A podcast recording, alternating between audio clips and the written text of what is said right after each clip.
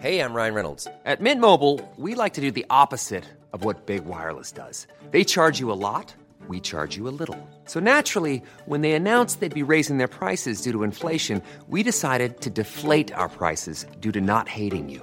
That's right. We're cutting the price of Mint Unlimited from $30 a month to just $15 a month. Give it a try at mintmobile.com slash switch. $45 upfront for three months plus taxes and fees. Promo rate for new customers for limited time. Unlimited more than 40 gigabytes per month. Slows. Full terms at mintmobile.com. Kwentong Takip Silim Spotify Wrapped 2023. Hello and good day. Welcome to the best of 2023 from Kwentong Takip Silim. Pinili po namin ang mga pinakamagagandang episodes base sa ating mga dubbers and of course, from me, Jupiter Torres. This year has been a blast. Kami ay natutuwa at dumami ang mga listeners and supporters ng Kwentong Takip Silim. Please continue to support and spread the word. More stories for next year. Shout out po sa lahat ng mga fans from the Philippines and all over the world. Para sa inyo po ang aming ginagawa. Kayo po, ano ang pinakamagandang episode this year, 2023? Ang pinaka-memorable at magandang episode para sa akin ay yung kwentong Bulaklak. Tungkol ito sa kung paano ipinakita, ipinadama ng isang ama ang kanyang pagsisisi sa kanyang mga nagawang mali at ang pagpaparamdam sa isang anak kung paano dapat mahalin ng isang ama at ng isang lalaki. Para malaman kung ano ang kwentong yun, balikan po ninyo sa kwentong takipsilim. Muli, ang pamagat nito ay Bulaklak. Marami pong salamat. Wish before you blow the candle, babe. Para kayong pinagbiyak na bunga ni Rose. See you again sa Christmas. I hate you, Papa! Bulaklak.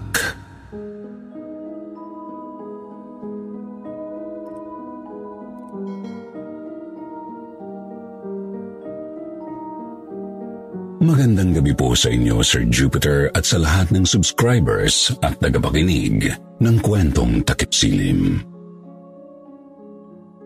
Itago niyo na lang po ako sa pangalang Lovely. Ang istoryang ikikwento ko po sa inyo ngayon ay hango sa tunay kong karanasan. Bata pa lang ako, malapit na ang loob ko sa papa ko. Lumaki akong parang prinsesa kung ituring ng aking ama. Kaya naman kung tawagin ako ng aking ina, ay Papa's Girl. Dahil sa tuwing birthday ko, binibilhan ako ng papa ko ng bouquet of white roses. Masaya ang kabataan ko dahil lumaki akong may maalagang ina at napaka-sweet na ama. Pero ang saya pala ay sadyang may kakambal na lungkot. Nagbago ang lahat nang dumating ang 13th birthday ko.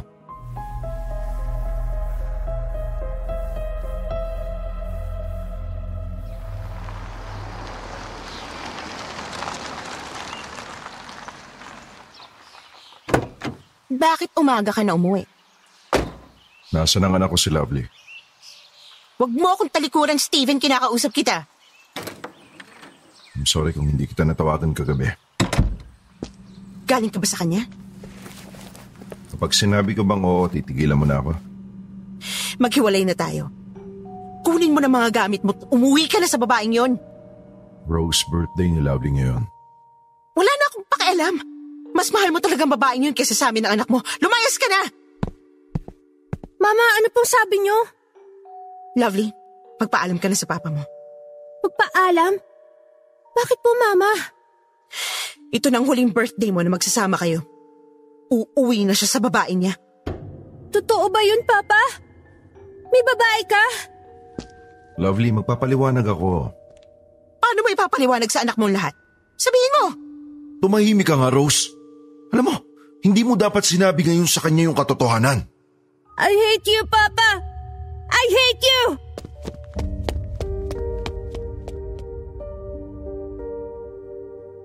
Umalis ng bahay namin si Papa on my 13th birthday, Sir Jupiter. At doon na nagsimulang magbago ang Mama Rose ko.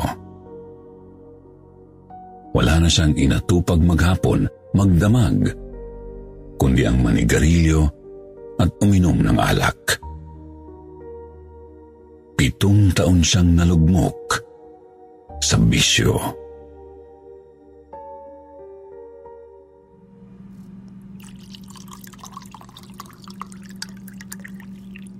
Hanggang kailan mo ba lalasunin ang katawan mo, Ma? Itigil mo na sabi yung sigarilyo at alak eh. Akin na yan! Akin yan, hoy! Balik mo yung alak ko! Ah, may liver cancer ka na. Please, kahit sa huling sandali ng buhay mo, umayos ka naman.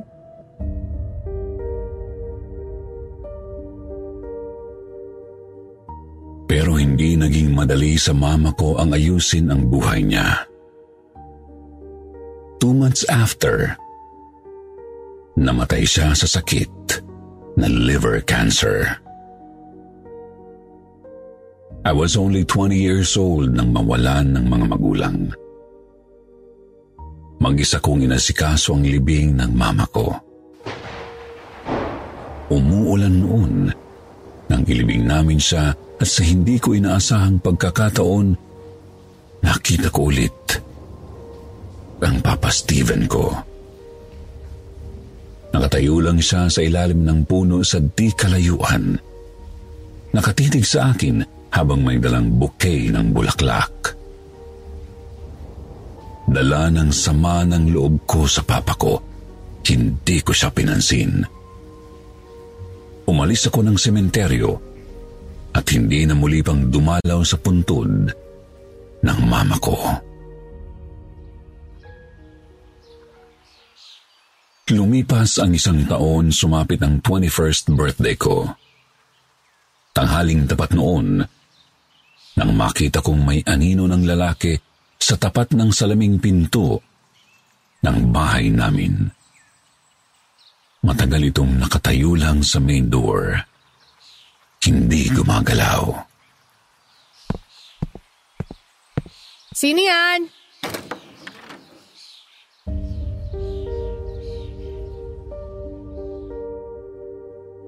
Pagbukas ko ng pintuan ay wala akong nakitang tao na nakatayo sa labas. Maliban sa isang bouquet ng white roses na may card na nasa lapag. Dinampot ko ito.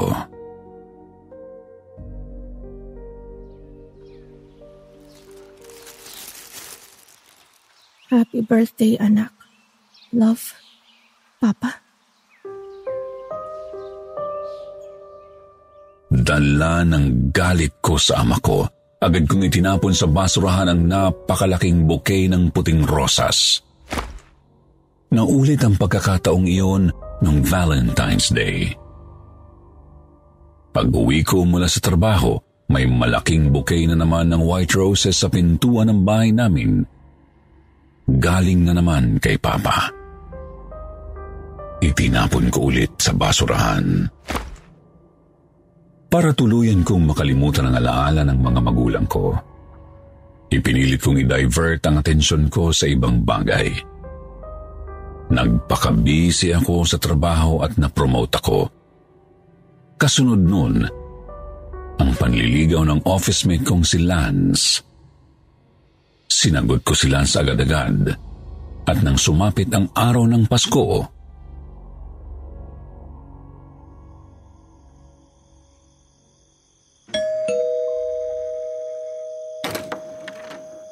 Tuloy ka, Lance. Pasok ka. Pasensya na, medyo magulo yung bahay. It's okay, babe. Upo ka. Hindi ka na nagtayo ng Christmas tree? Para saan pa? Mag-isa lang naman ako sa buhay. Babe, wag mong sabihin yan. Nandito na ako sa buhay mo. Oo nga pala. Nandito nga naman palang boyfriend ko. May tao. Sino kaya yan? I'll get it. Wait. Binuksan ng boyfriend kong si Lance ang main door. Pero wala raw siyang nakitang tao sa labas maliban sa isang bouquet ng white roses. Bumalik siya sa living room na bit-bit ang mga bulaklak.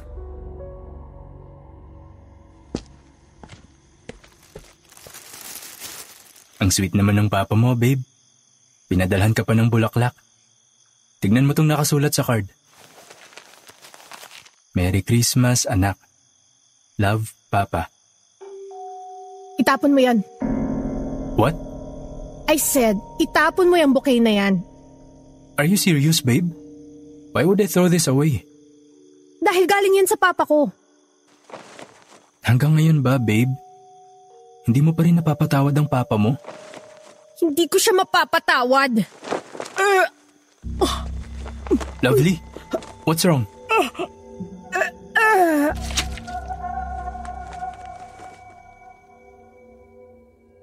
Nabuntis ako ni Lance, Sir Jupiter. Isang bagay na ikinatuwa niya ng sobra, maliban sa isang bagay.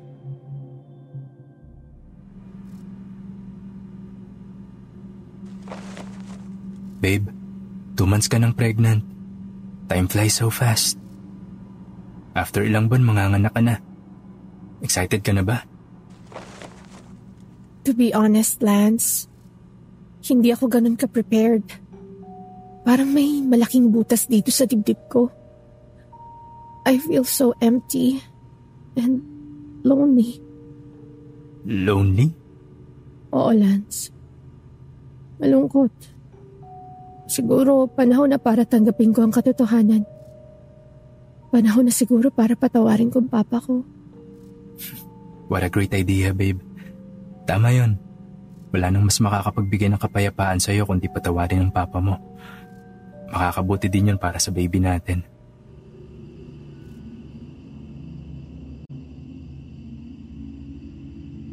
Isang gabi, naisipan kong puntahan sa bahay ng kabit niya ang Papa Steven ko. Hinalungkat ko ang mga lumang gamit ng papa ko sa aparador nila ng mama ko. Madilim noon sa loob ng kwarto nila mama nang buksan ko ang aparador.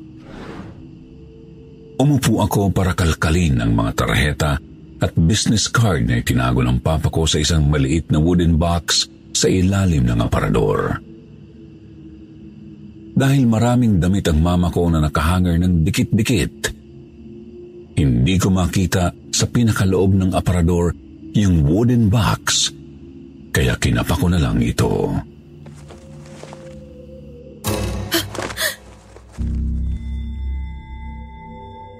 Napabalikwas ako, Sir Jupiter, nang makahawak ako ng isang malamig na paa sa loob ng aparador. Paa ng tao, napatili ako ng todo.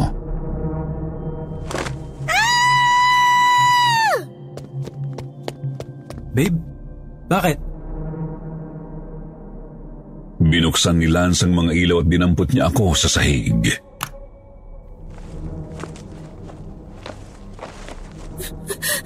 May, may paa sa loob ng aparador. Paa? Are you kidding me? Sigurado ako, babe. Paa ng tao yung nahawakan ko sa loob ng aparador. Buong tapang na pinagtatanggal ni Lance ang mga nakahanger na damit ng mama ko. Pinakita niya sa akin na walang tao sa loob ng aparador. Walang paa, babe. Walang tao. Oh, look. Meron, I swear. May nakapa ako kanina. Ano ba kasi yung hinahanap mo dito sa aparador? Yun. Yung wooden box. Pakikuha naman, babe. Pakidala sa kwarto ko. Nahanap ko sa loob ng wooden box ang address ng kabit ng Papa Steven ko, Sir Jupiter. Kaya nang sumunod na araw, agad akong pumunta sa bahay nila.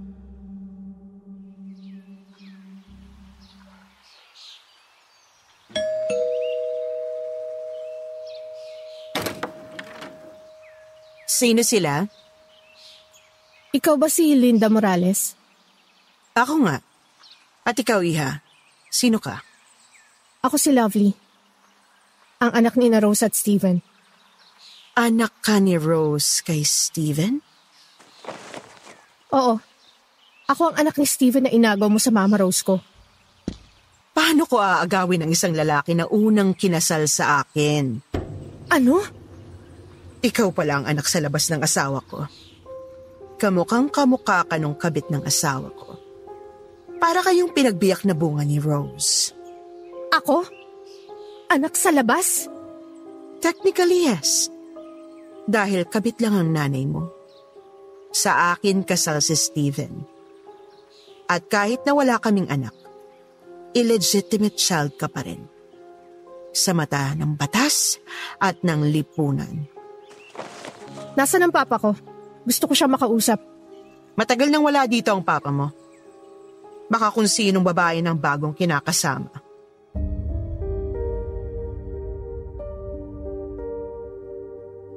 Hindi ako makapaniwala sa natuklasan ko, Sir Jupiter. Nang sumapit ang Valentine's, nagbantay ako sa pinto ng bahay namin. Inabangan ko ang Papa Steven ko sa paghahatid ng bouquet ng rosas. Pero ibang lalaki ang dumating. Isang delivery boy mula sa isang flower shop na paborito ng papa ko.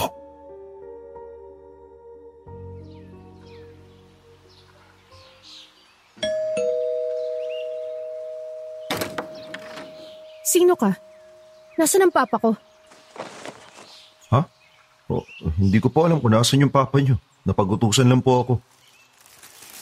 Sinong nag-utos sa'yo na maghati dito ng bulaklak?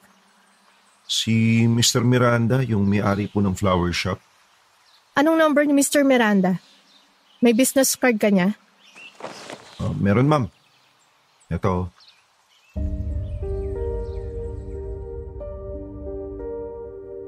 Gamit ang cellphone, agad kong tinawagan si Mr. Miranda nang makaalis ang delivery boy.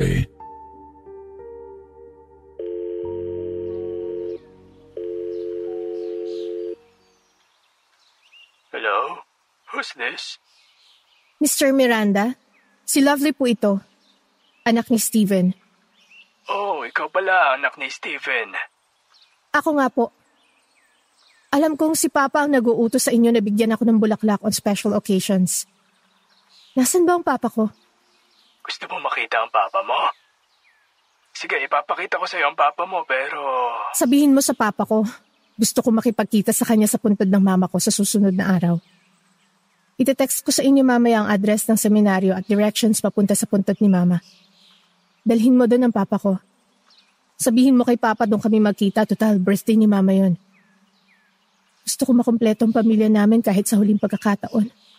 At gusto ko rin sabihin sa kanya na magkakaapo na siya. Oh, okay. Uh, okay, lovely. See you.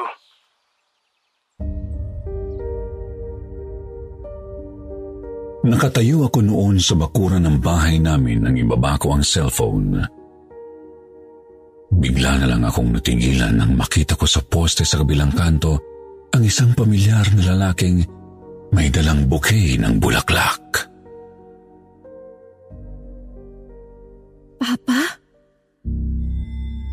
Kitang-kita ko si Papa Steven Sir Jupiter.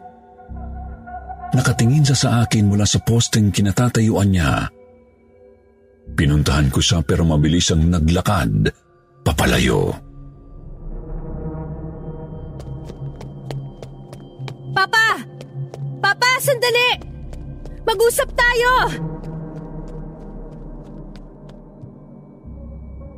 Mabilis maglakad ang papa ko. Nagdaan siya sa gitna ng mataong lugar. Hindi ko na siya matanaw pero hinabol ko pa rin siya. Hinabol ko siya ng hinabol hanggang sa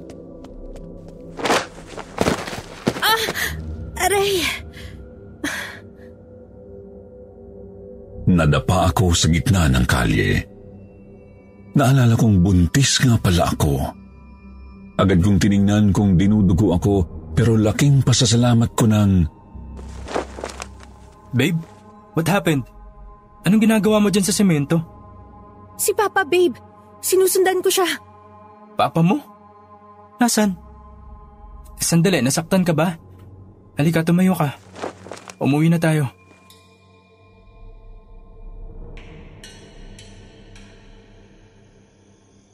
Nang gabing yun, magdamag akong nagbabad sa hot bathtub. Para kumalma ang isip ko at para marelax ang katawan ko. Nag-unwind ako sa bathtub mag-isa. Babe, kung may kailangan ka, tawagin mo lang ako ha. Iidlip lang ako. Sige lang, babe. Matulog ka na. Susunod na rin ako.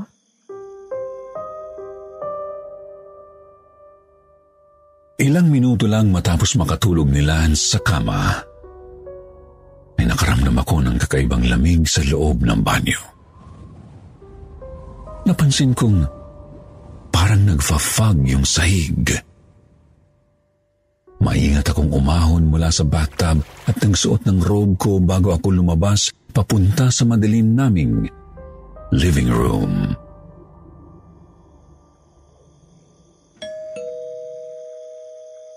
Alas dos na ng madaling araw. Sino magdodoorbell sa ganitong oras?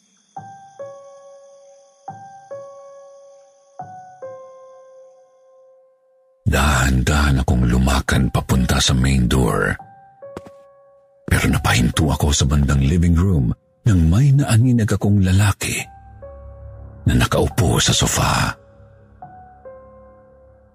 Hindi ko naaaninag masyado ang itsura dahil nakapatay ang mga ilaw. Pero kitang-kita ko ang siluet ng isang lalaki. Parang anino ng Papa Steven ko.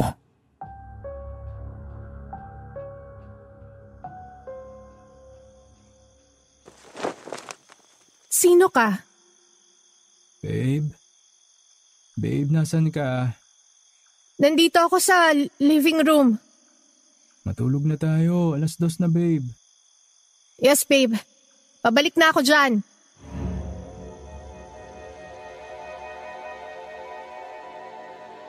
Biglang nawala ang siluet ng lalaki sa sofa. Hindi ko alam kung guni-guni ko lang ang lahat o napapraning na ako. Pero sigurado ako na nakakita ako ng lalaking nakaupo sa sofa. Bumalik ako sa kwarto namin ni Lance at pinilit kong makatulog ng madaling araw na yun. Nang sumapit ang birthday ng mama ko, pumasok sa opisina si Lance at nagsabi ako sa kanya na dadalaw ako sa sementeryo para ipagdiwang ang kaarawan ng mama ko. Natuwa siya sa desisyon ko, lalo na nang sabihin kong darating din ang papa ko sa puntod ng mama ko to finally meet me. Nang makarating ako sa sementeryo, nandoon na si Mr. Miranda.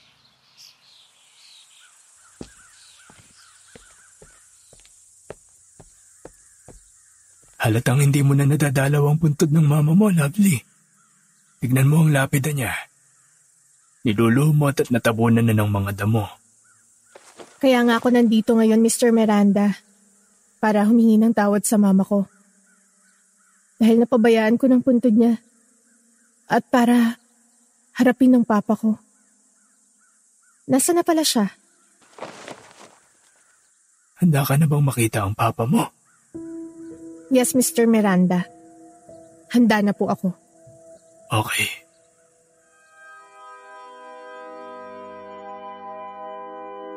Minitian ako ni Mr. Miranda bago binunot ng mahahabang hibla ng damo na tumubo sa katabing puntod ng mama ko. Binunod niya ng mabilis ang lahat ng damo at ipinakita sa akin ang dapat kong makita. Ayan ang papa mo. Steven Hidalgo. Born September 14, 1972. Died May 31. Namatay ang papa mo one month after mailibing ng mama mo. Isang buwan lang halos ang pagitan. Ano? Hindi. Namatay din sa kanser ang papa mo. Hindi mo agad nalaman ang tungkol sa kamatayan niya kasi matagal kang hindi dumalaw dito sa puntod ng mama mo. Kahit na may mga ibang naging babae ang tatay mo, dito niya hiniling na malibing sa tabi ng puntod ng ina mo. Pero, si sino ang nagpapadala sa akin ng mga bulaklak tuwing birthday ko? Tuwing Valentine's at Pasko? Ako, I- ikaw? Bakit mo ginagawa yun?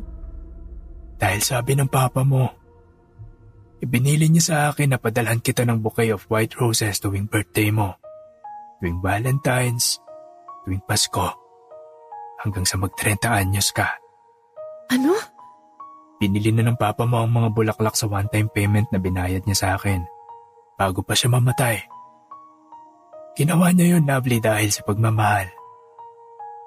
Bilang nag-iisa kanyang anak, ikaw daw ang pinakamahalagang babae sa buong buhay niya.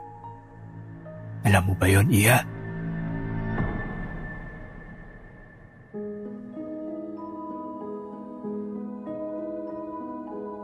Para akong nilamon ng lupa sa mga sinabing yun ni Mr. Miranda.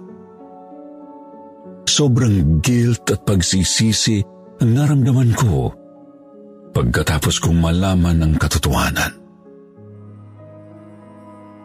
Hindi ko alam na ganun ako kamahal ng papa ko. Lumipas ang ilang buwan at nagsilang ako ng malusog na sanggol. Lalaki ang anak namin ni Lance, Sir Jupiter. Pinangalanan ko siyang Stephen. Sunod sa pangalan ng ama ko. Lumipas ang mga taon, panay pa rin ang padala ng mga bulaklak ni Mr. Miranda. Inipon ko na ang mga ito. Ang mga nalantang puting rosas, pinapreserve ko, Sir Jupiter. Ginawa kong malaking garden ng mga tuyot na rosas ang bahay namin hanggang sa mag 30th birthday ako.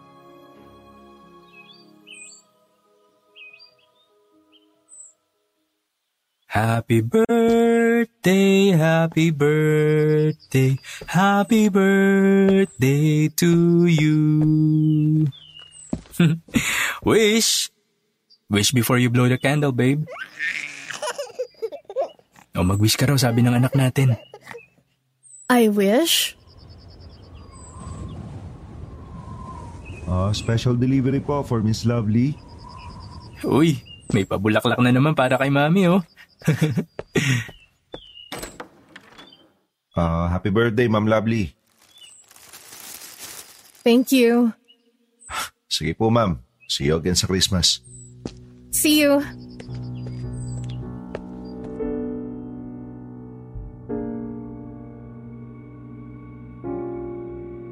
Napahinto ako nang makita ko ang Papa Steven ko na nakangiti habang nakatayo sa ilalim ng poste sa di kalayuan.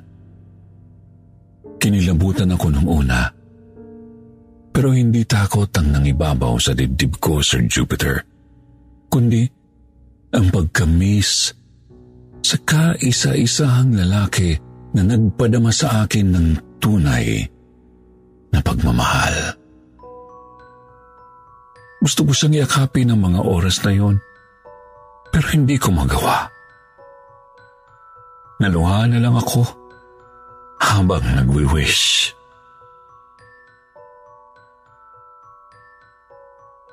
I wish na sana ay nasa payapang lugar na ang papa at mama ko. Sana ay pareho ng matahimik ang kaluluwa nila. Saan man sila naroroon ngayon. Amen to that. Blow the candle now, babe. Blow! Blow! Blow!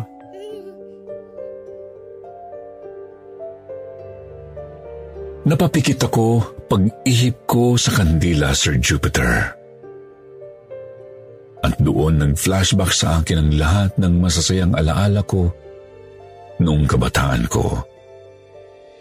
Ang matamis ng ngiti ni Mama, ang malakas na bisig ni Papa.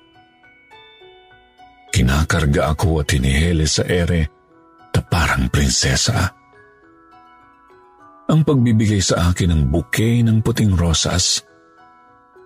Lahat yun, nakita ko nang pumikit ako.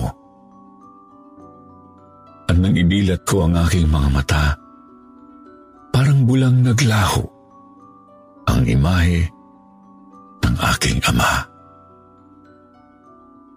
Hanggang ngayon ay patuloy pa rin ang pag-aalay ko ng dasal para sa mama at papa ko, Sir Jupiter.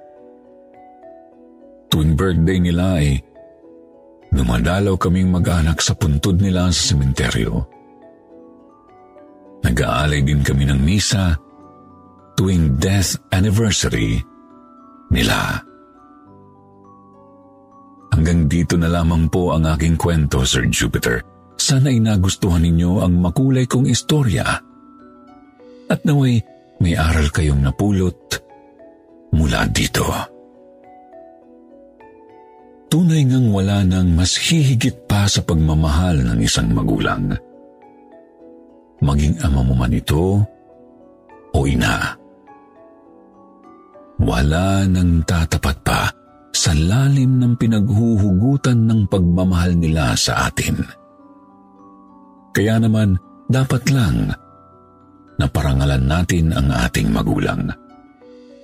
Maging sino o anuman sila sa lipunan. Ang magulang ay magulang. Tulad ng sinasabi sa banal na Biblia, Igalang mo ang iyong ama at iyong ina upang ikaw ay mabuhay ng matagal sa lupaing ibinibigay sa iyo ng Panginoon mong Diyos. Exodus 2012 Hanggang dito na lamang at magandang gabi sa inyong lahat.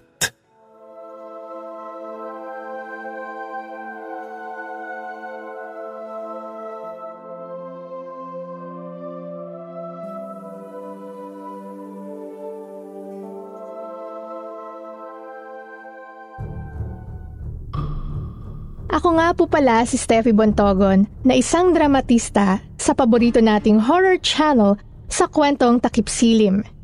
Ang isa sa mga paborito kong kwentong ginawa ay yung psychometry series ni Lilia na nagsimula sa sanlaan na tuwing may nahahawakan siyang bagay o tao, meron siyang nararanasan o nababalik ang eksena mula sa nakaraan na pinagmula ng bagay na yon. Nakakatuwang isipin na nakakatulong ang ability niya para malutas sa mga kinakaharap nila. Ang kwentong kinilabutan ako habang nilalapatan ko ng tinig ay yung panaginip ni Thelma horror story. Nagre-record kasi ako tuwing madaling araw at nataon na ako lang mag-isa sa bahay nung gabing yon. Hininto ko sa kalagitnaan kasi hindi ko maituloy dahil kay sagitsit. Baka kasi mapanaginipan ko siya kahit hindi ikinwento sa akin. Mas maganda kung pakikinggan ninyo. Nagpapasalamat po kami sa inyong mga tagapakinig sa patuloy na pagsuporta.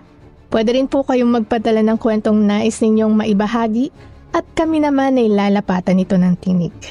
Mas marami pa tayong kwentong katatakotang matutunghayan sa 2024. Kaya sama-sama natin itong pakinggan dito sa Spotify. Ang Diyos, ang Anak, at Ate, ang Espiritu. Okay ka lang ba talaga? Mas nakakatakot ka! Lisanin mo na ang sanglaan.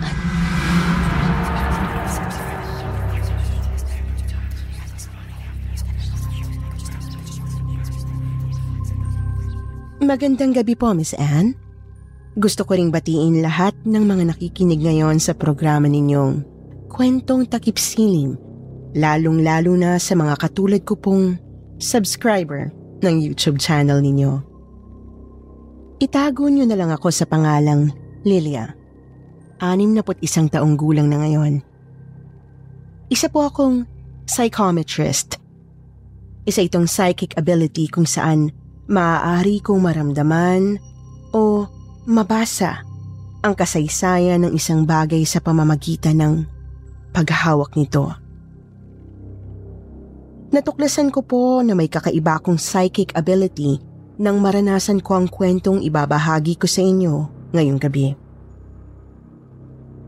Noong ako ay mga 35 anyos pa lamang, nagtatrabaho ko sa isang sanglaan sa bandang Malabon. Ako ang pinagkatiwalaan ng amo kong inchik na umestima ng mga sinasanla sa amin ng mga alahas tulad ng singsing, kwintas at mga hikaw. Isang maulan na hapon, isang maputlang babae na mahaba ang buhok ang nagsanla sa amin ng isang mamahaling singsing.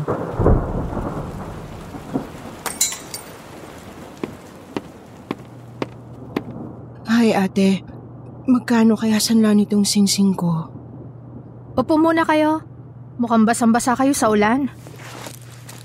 Salamat ate. Anong pangalan mo pala? Jem Monarco. May form dyan, pakifill upan muna. Napatitig ako ng matagal sa kamay ng babae. Meron siyang sugat sa kanang pulso niya. Sariwa pa ito. Napatingin siya sa akin at nahiya ako, Miss Anne. Naramdaman niya sigurong nakatitig ako sa marka ng laslas niya. Kailangan ko rin ng ID ha? May dala ako. Eto. Na, na paano yung kamay mo? Ha? Ah, e- eto ba? Wala to. Nasugatan lang ako sa, sa, sa pagluluto. Napatingin ako sa lalaking kasama niya na may hawak na itim na payong at nakasuot ng itim na kapote. Kanina pa ito hindi gumagalaw habang nakatayo sa pintuan ng pawn shop. Maya-maya pa ay lumapit siya sa akin at bumulong sa siwang ng glass window na nagdi-divide sa amin. Malungkot siya. Malungkot? Ah, ano yun? Bigla akong parang nakuryente nang hawakan ko ang singsing na isinasanla ng babae. Biglang nagdilim ang paningin ko at nagsikip ang dibdib ko. Akala ko inaatake na ako sa puso pero nang kapitan ko ng maigi ang singsing. Biglang lumiwanag ang paligid at napunta ako sa ibang lugar.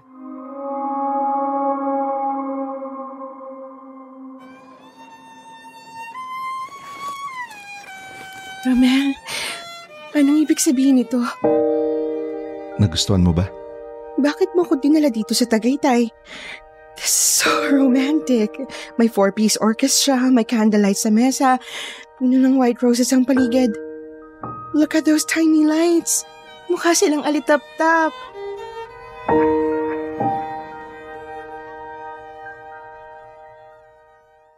Lumuhod ang lalaking si Romel.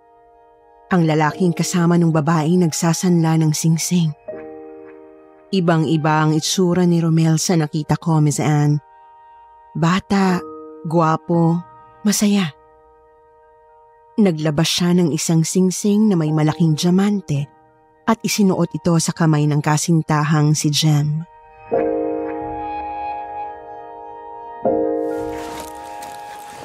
Will you marry me? Mangiyak-ngiyak si Jem.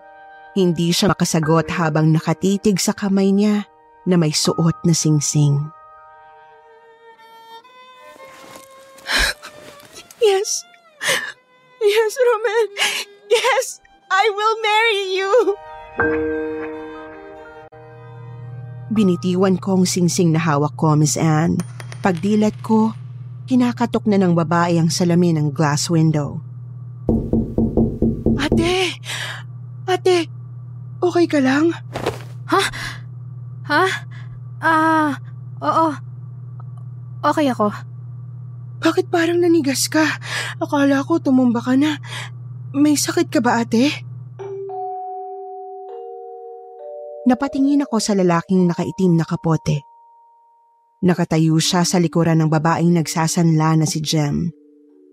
Tinanong ko si Jem ng malapitan. Si, si sino si Romel? Ha? Hindi makaimik si Jem sa tanong ko. Para siyang lalong namutla at nanghina nang tanungin ko siya. Tinitigan ko ang lalaking nakakapote. Ako si Romel. Ako. Ikaw? Muli akong napahawak sa singsing at mabilis akong dinala nito sa nakaraan. Hello, Jem? Hello, Ma. Nasaan na kayo? Nasaan na si Romel? Magsisimula ng kasal. Si Romel, ang anak ko. Kanina pa namin kinakatok sa kwarto niya, hindi sumasagot. Ha? Ano nangyari kay Romel, Ma? Nang mabuksan namin ang pintuan ng kwarto niya, nakita na lang namin si Romel na nakahandusay sa sahig, hindi na magising. Hindi! No! No! This can't be happening! No! Patay na si Romel, Jem. Binangungot siya. Patay na ang anak ko.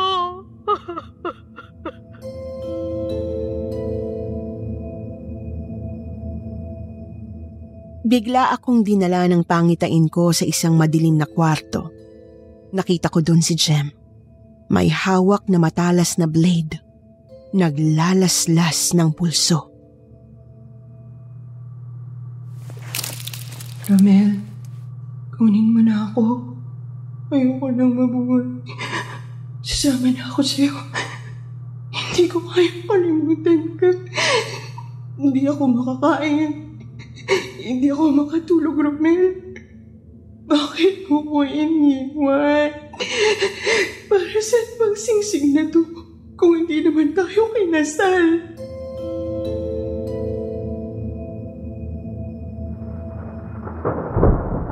Bigla akong nahimasmasan nang maramdaman kong tinatapik na ako sa balikat ng lalaking nakakapote. Nagulat ako nang makita kong nasa loob na siya ng glass window. Binulungan niya ako bago siya lumabas papuntang pintuan.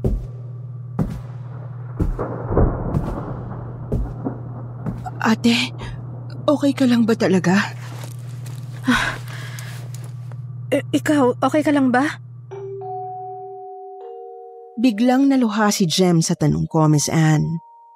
Hindi na niya naitago pa ang bigat sa dibdib na matagal na niyang dinadala. Huwag ka nang malungkot, Jem. Huwag ka na rin magtangkapang magpakamatay ulit. Hindi mo alam ang sinasabi mo. Ayaw ni Romel na nalulog mo ka ng ganyan.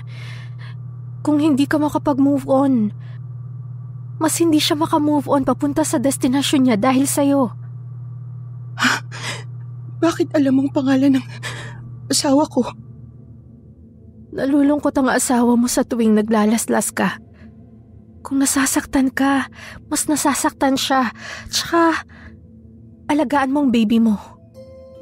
Paano mo nalamang buntis ako? Manghuhula ka ba, ate? Hindi ako manghuhula. Eh, paano mo nalamang buntis ako? Sinabi sa akin ng asawa mong si Romel. Ano? Paano? Ayan siya sa likod mo, nakatingin sa'yo. Lumingon si Jem sa pintuan at dahan-dahang lumapit sa pinto. Biglang tumigil ang pagbuhos ng ulan at bahagyang lumiwanag nang sumikat ang araw.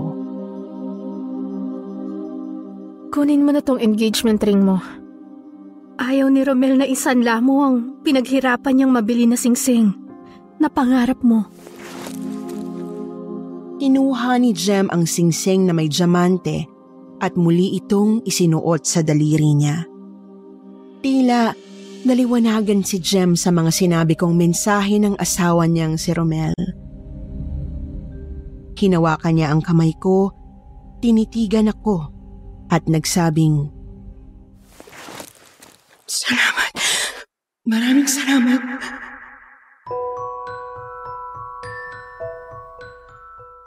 Sa totoo lang, Miss Anne, bata pa lang ako nakakakita na ako ng mga multo. Hindi lang nakakakita, nakakausap ko pa sila.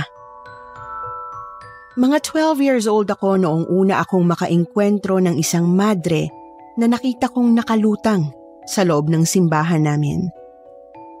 Naging kaibigan ko yung madring multo hanggang sa lumipat kami ng tirahan nung 16 years old ako.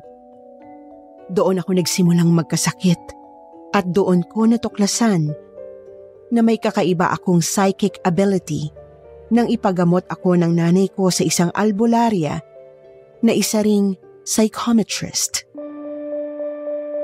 Gumaling ako sa sakit pero sa tuwing mapapahawak ako sa mga sentimental na gamit o bagay, nagpa-flashback ang history ng gamit na yon. Dinadala ako sa nakaraan at doon ko natutuklasan kung ano ang totoong nangyari sa likod ng bagay o gamit na yon. Ang phenomenon na yon ay pinaliwanag sa akin ng albularya na gumamot sa akin bilang psychometry. At magmula noon ay tinawag na akong psychometrist nung albularya.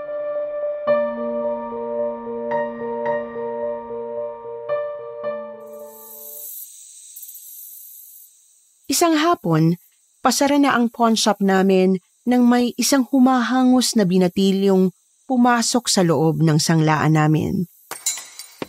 Mag-isa na lang ako noon at nagsiuwian na ang mga kasamahan ko nang halos harasin ako ng isang batang hamog. Hoy, tignan mo nga to. Magkano bigay mo dito? Sarado na kami, boy. Bukas ka na lang bumalik. Hindi, Dens, pwede. Kailangan kong pera ngayon din eh. Magkano sanla dito sa inyo? Sa itsura pa lang ng batang hamog, natakot na ako, Miss Anne. Hindi lang ito mukhang adik na nakatambay sa tabi ng riles ng tren. Mukha itong satanista. Sobrang dumi at baho ng binatilyong nagsasanla sa akin ng isang gintong kwintas na may pendant na inverted cross. Natakot ako na hawakan ng kwintas dahil baka kung saan ako dalhin ito pero... Busang gala naman oh, ano? Tititigan mo lang ba yung kwintas? Kilatisin mo na, bilisan mo! Huwag mo akong sigawan! Bastos kang bata ka. Eh, putres kang bagal mo eh.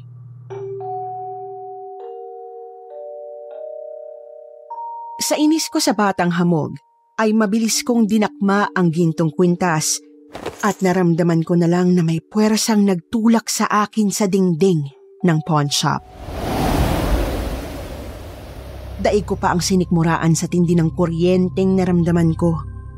Mainit sa pakiramdam, para kong sinusunog. Napasigaw ako, Miss Anne, at pagdilat ko, nilamon ako ng hilakbot at lagim nang makita kong nasa loob na ako ng isang madilim na dungeon.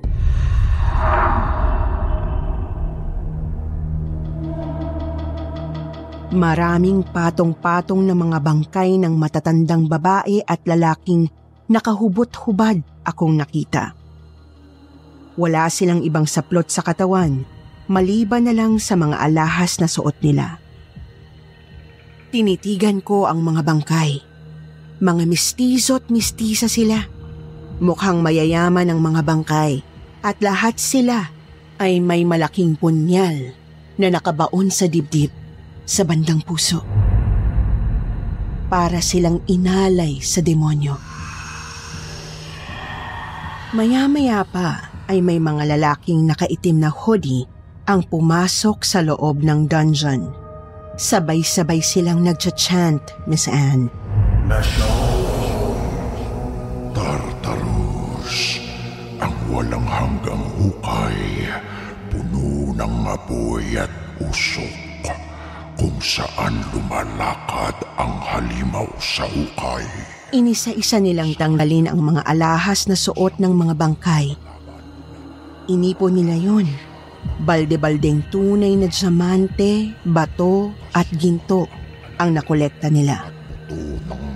Patuloy pa rin ang pagdarasal nila. Sabay-sabay silang nagwika.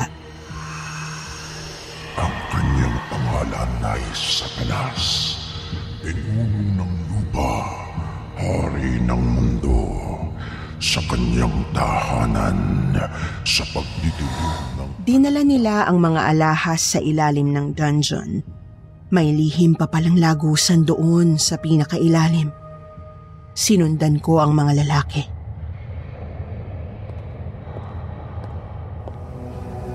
ang Diyos, ang Anak, at ang Espiritu na nagnininga sa Nagulat ako nang maghubad ang mga kalalakihan. Punong-puno ng tattoo ang mga katawan nila. Dinila-dilaan nila ang mga alahas bago ito hinulog sa isang nagliliyab na kawa. Tinunaw nila ang mga alahas mga bilang na baga ang pariralang nagbibigay liwanag sa kanyang hiyas na kwintas. Ang demonyo! Bigla na lang isang liwanag na may halong dugo ang lumutang sa harapan ko. Isang kwintas na may pendant na inverted cross ang kuminang sa mga mata ko. Hindi ako makahinga. Nanikip ang dibdib ko. Maya-maya pa, nakita ko na lang na nasusunog ang buong katawan ko.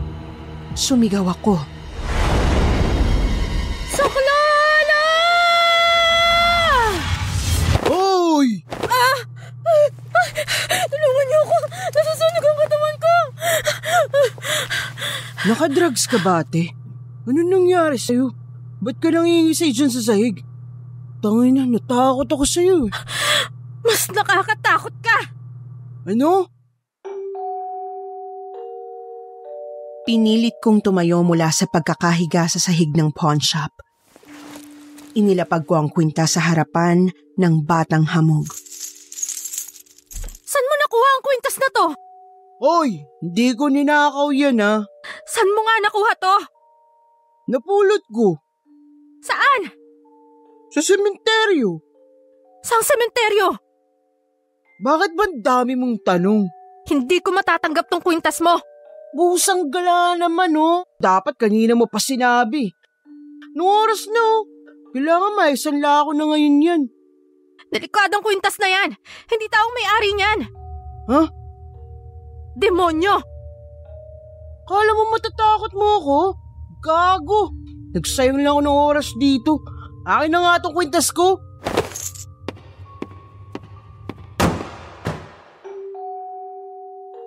Padabog na galit na galit na umalis ang batang hamog. Natakot ako sa nasaksihan ko, Ma'am Anne. Para talaga akong napunta sa dungeon ng mga satanista. Pero mas lalo akong natakot nang makakita ako ng isang malaking itim na anino na nakatayo sa pintuan ng pawn shop namin. Agad akong nagsara ng pawn shop at umuwi ng bahay. Hindi ako nakatulog nung gabing yon. Parang pakiramdam ko, nasa paligid ko lang ang aninong itim na nakita ko sa pawn shop. Nagdasal ako ng taimtim at dinapuan din ako ng antok.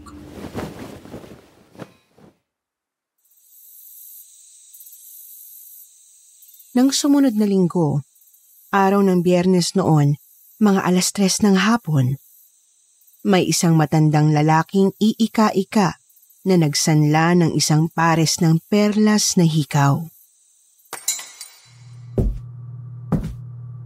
Magandang hapon po. Magandang hapon din po, Manong. Magkano kaya ang halaga ng mga perlas na hikaw na to kapag sinanla ko dito sa inyo? Unang tingin pa lang sa mga hikaw, nakaramdam na ako ng kakaibang enerhiya mula dito. Saan po galing ang mga hikaw na yan? Eh, sa namayapa kong asawa. Sinanlaring po ito sa kanya. Pero hindi na natubos ng tunay na may-ari.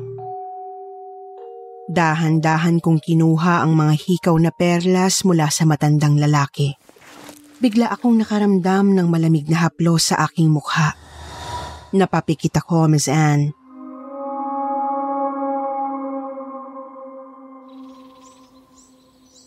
Lilia, anak. Suotin mo tong regalo ko sa'yo. Ano po yan, Mama?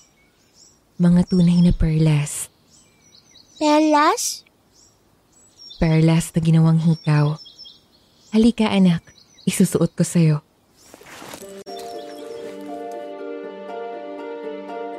Nakita ko si Mama, Miss Anne. Nakita ko ang sarili kong ina na isinusuot ang mga hikaw na perlas sa limang taong gulang na batang babae. At ang batang babaeng yun ay walang iba kundi ako.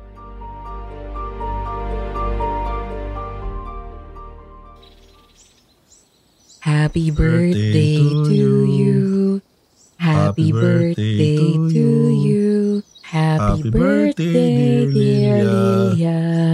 Happy birthday to you. Happy birthday, anak. Thank you po, Papa. Ingatan mo yung regalo ng Mama Rosita mo sa'yo, ha? Mamahalin yan. Kasing mahal ng pamamahal namin sa'yo ng mama mo. I love you, Lilia. I love you, Mama. I love you, Papa. Iya, magkano ang halaga ng mga perlas na hikaw? Bigla akong napadilat nang magsalita ang matandang nagsasanla. Hindi ako agad nakakibo ni hindi ako nakagalaw. Kinuha ko ang mga hikaw at tumalikod ako sa matandang lalaki. Muli kong ipinikit ang aking mga mata, Miss Anne, at muli akong dinala ng hawak kong perlas na hikaw sa nakaraan na hindi ko na maalala.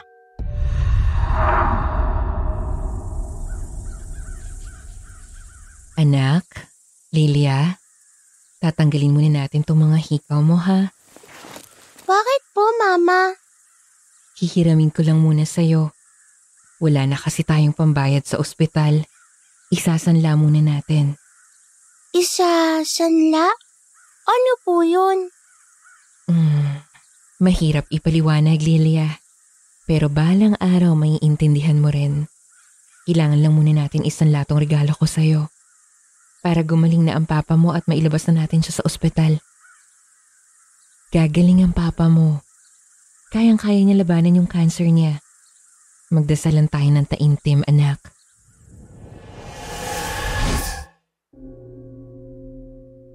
Napadilat ako at nahimasmasan mula sa pangitain na nakita ko mula sa nakaraan. Akin ang mga hikaw na to. Naalala ko na. Miss, magkano ang halaga ng mga hikaw? Huwag niyo na pong isanla dito mga hikaw na to. Huh? Eh bakit naman? Ako na po ang bibili nito sa inyo. Pangiting sumang-ayon ang matandang lalaki sa akin.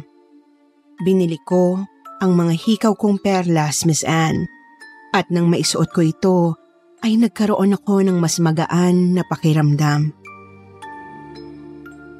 Muli akong dumalaw sa albularyang ng gamot sa akin dati at ikinuwento ko sa kanya ang lahat ng karanasan kong bago.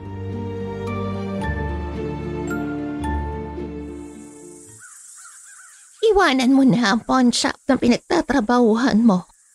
Hindi ito makakabuti para sa tulad mong psychometrist. Talaga po? Oo. Galing sa iba't ibang enerhiya ng mga tao ang mga alahas at gamit na nakasanla doon. Hindi lahat ng mamahaling bagay na nandoon ay makakabuti sa katauhan at kalusugan mo. Umiwas ka sa negatibo, Lilia. Huwag na huwag kang papagamit at papasakop sa mga kampo ng Diablo. Lisanin mo na ang sanglaan. At ganoon nga ang ginawa ko, Miss Anne. Nagpaalam ako ng maayos sa amo ko at pinayagan naman niya ako. Lumipas ang isang buwan, nagsara na rin ang pawn shop. Hindi ko alam kung bakit pero sa tuwing napapadaan ako dito, nakakakita ako ng umaali-aligid na higanting anino sa pintuan nito. Naihatid yata ng batang hamugang demonyong may-ari ng kwintas sa sanglaan. Hindi ko alam pero yun ang hinala ko. Ngayon po ay namumuhay na ako ng normal at payapa. Higit sa lahat, madasalin at malapit sa Panginoong Heso Kristo.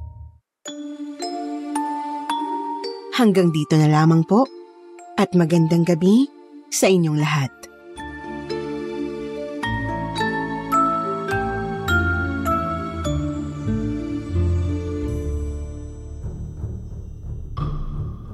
O kumusta kayong lahat? Ito nga pala si Jag Kamat, isa sa dramatista ng kwentong Takip Silim at Sityo Bangungot. Isa sa mga paborito kong kwento ay walang iba kundi ang kwento ni Ningning. Ano, naalala niyo pa ba siya? At syempre, nandyan din ang kwento ni Princess Sarah. Patuloy lang kayo makinig sa kwentong Takip Silim at Sityo Bangungot dahil marami pa kaming inihandang mga katatakotang kwento para sa inyong lahat. O paano, hanggang dito na lang. Bye!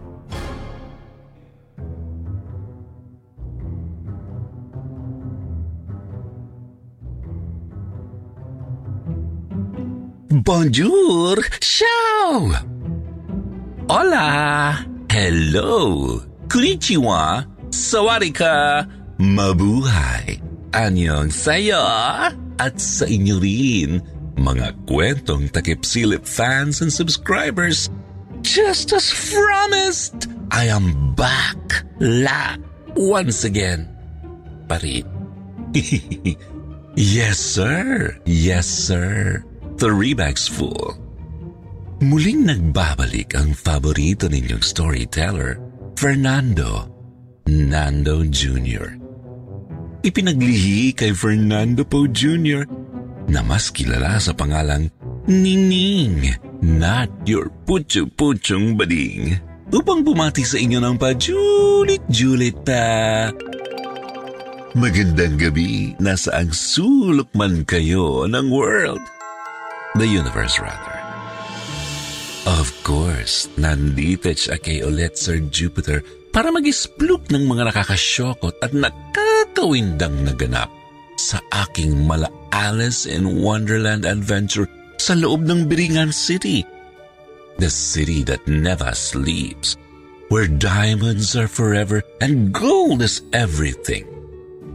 Bawat one moment in time ko sa Biringan, punong-puno ng gold. Oh yes, I am not the great pretender. Maniwala min kayo hindi. I-bash nyo man ako umaga, tanghali, gabi. Wapak kayo sa beauty ko dahil wala akong social media accounts. Friendster lang meron ako. Try nyo kung hanapin doon. At dahil December na, which is said to be the most wonderful time of the year. You better watch out. You better not cry. And you better not pout. I'm telling you why. Because Santa Claus is... Tama! Santa Claus nyo'y ako rin. Pagkat kayong lahat ay mahal sa akin, dadalhan ko kayo ng mansanas at ubas, may candy at tsokolate, peras, kastanyas na marami. Hindi lang basta marami, kundi maraming maraming ginto't diamante, mga nakakalukris na treasures na doon ko lang na eyewitness sa City of Golden Dreams, ang Biringan City. Ang dami ko naman ka na, Sir Jupiter. Sorry, na-excite lang akong chumika. Well, eto na nga, mga Mars. Remember what happened to me nung hinabol ko yung Junakis kong sinanding nang getlagin siya ng engkantong si Yakal sa kagubatan? ganito ang nangyari noon. Natatandaan niyo pa ba?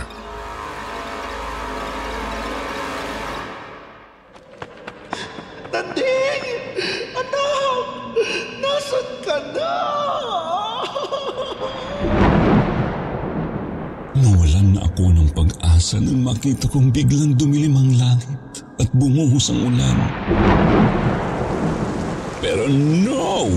Hindi ako sumuko. Super takbo pa rin ako papasok sa mas madilim na parte ng kagubatan hanggang sa madulas ako sa putikan at mahulog sa isang butas. Dumaus-dos ako pa ibaba. Nagpagulong-gulong ako pababa sa napakadilim na butas na puno ng mga nakakahorkot na paniki. Tingin ko noon, makikita ko na si Batman sa loob hanggang sa sumalampak ang katawan ko sa pinakailalim. Naalala nyo na. Ha? Hindi na? Eh hindi pa naman kasi tapos yung flashback ko, no? Ito pa ang nangyari sa last episode, oh. Pakinggan nyo mga baklang to. Nangudmud ako sa lumot. Doon na nagsimulang lumabo ang paningin ko. Wala na akong makita. Naramdaman ko ang mga sugat ko sa katawan nang makita kong duguan ang buo kong pagkatao. Napapikit ako nang nawala ng malays. Hanggang sa nakarinig ako ng umaalingaw-ngaw na boses, isang voice over.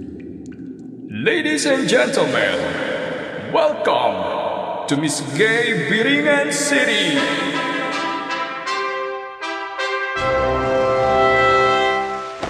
Biringan City? Oh yes, Sir Jupiter. Biringan is real. Paglinaw ng paningin ko, nasilaw ako sa nasight ko. Nagkikislapan ang buong paligid at ang lalaki ng mga buildings na parang yari sa ginto.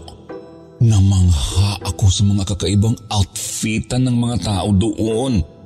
Hindi ko lang sure kung tao talaga sila pero naka-Mardi Gras na Halloween costume ang lahat.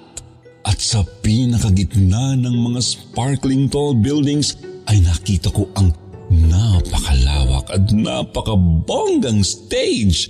Dinaig ang Araneta Coliseum at ang MOA Arena.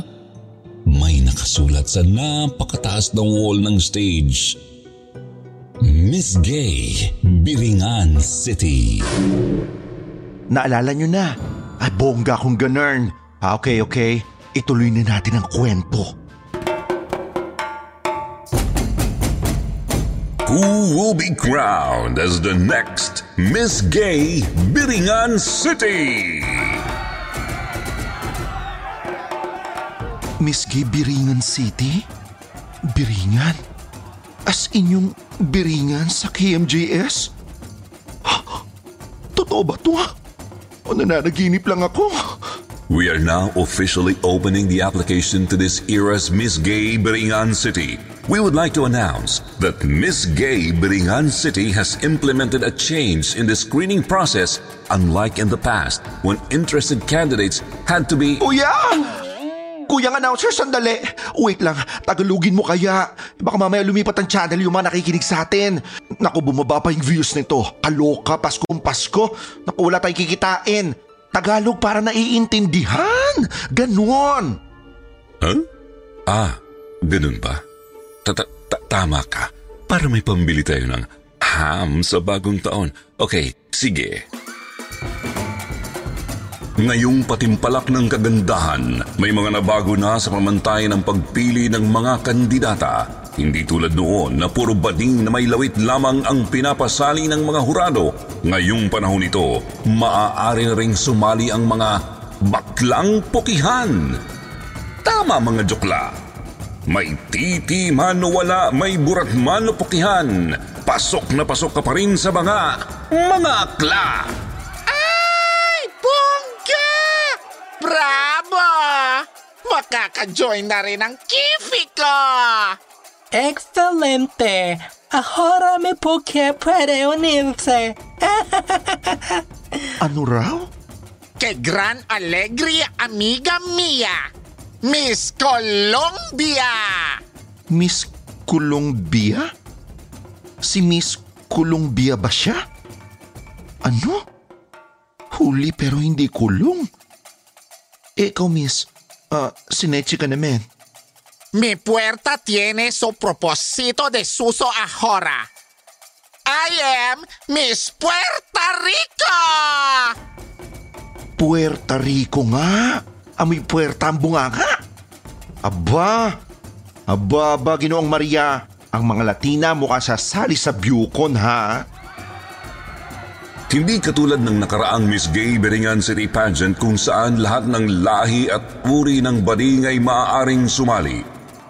Ngayong patimpalak na ito, tanging mga lahing engkanto na lamang ang pwedeng sumali. Hindi na pwedeng sumali ang mga dayo tulad ng mga baklang galing sa mundo ng mga tao.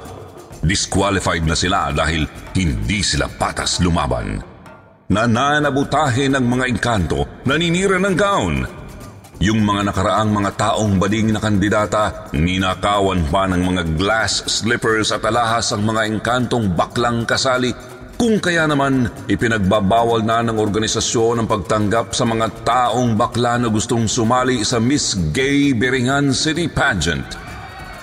From now on, exclusive na lang ang pageant na ito sa mga baklang engkanto.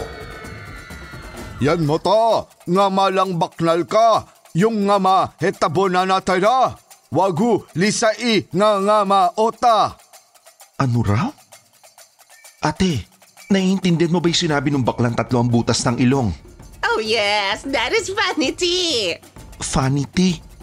Teka, parang pamilyar ang boses ha. Parang noseline ko siya. Vanity is the prettiest in Canto Hill. She has three nostrils that makes her the most beautiful of them all. She represents South Africa! Miss South Africa yung engkantong yarn? Sa bagay, mukha siyang laos na leon na nagpapanggap na hippopotamus in the wild. Eh ikaw, sino ka naman, Day, ha? Bakit ganyan ka magsalita? Koreana ka ba o Chinese? Sawadee I am Popo Ernachitae.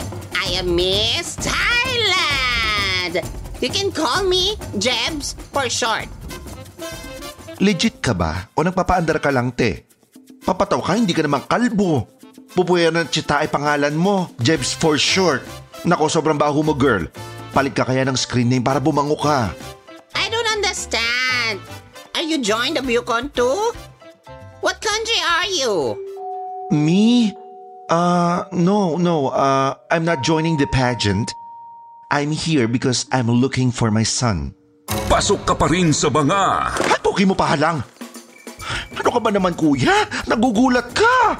Magugulat ka na naman bakla dahil ang Miss Gay Birihan City Pageant ay bukas sa lahat ng baklang engkanto age 0 to 2,793.767 years old. Baby mano mo anda, mayanak mano wala, simple mano walang Diyos sawa, virgin mano wasak na, kabit ka man o legal na jowa. Ano man ang height mo, ano man ang weight mo, malaki man ang suso mo o flat ang puwet mo, long hair ka man o kalbo, ano man ang hugis ng anyo mo, as long as hindi ka tao, you are qualified to join the pageant dito.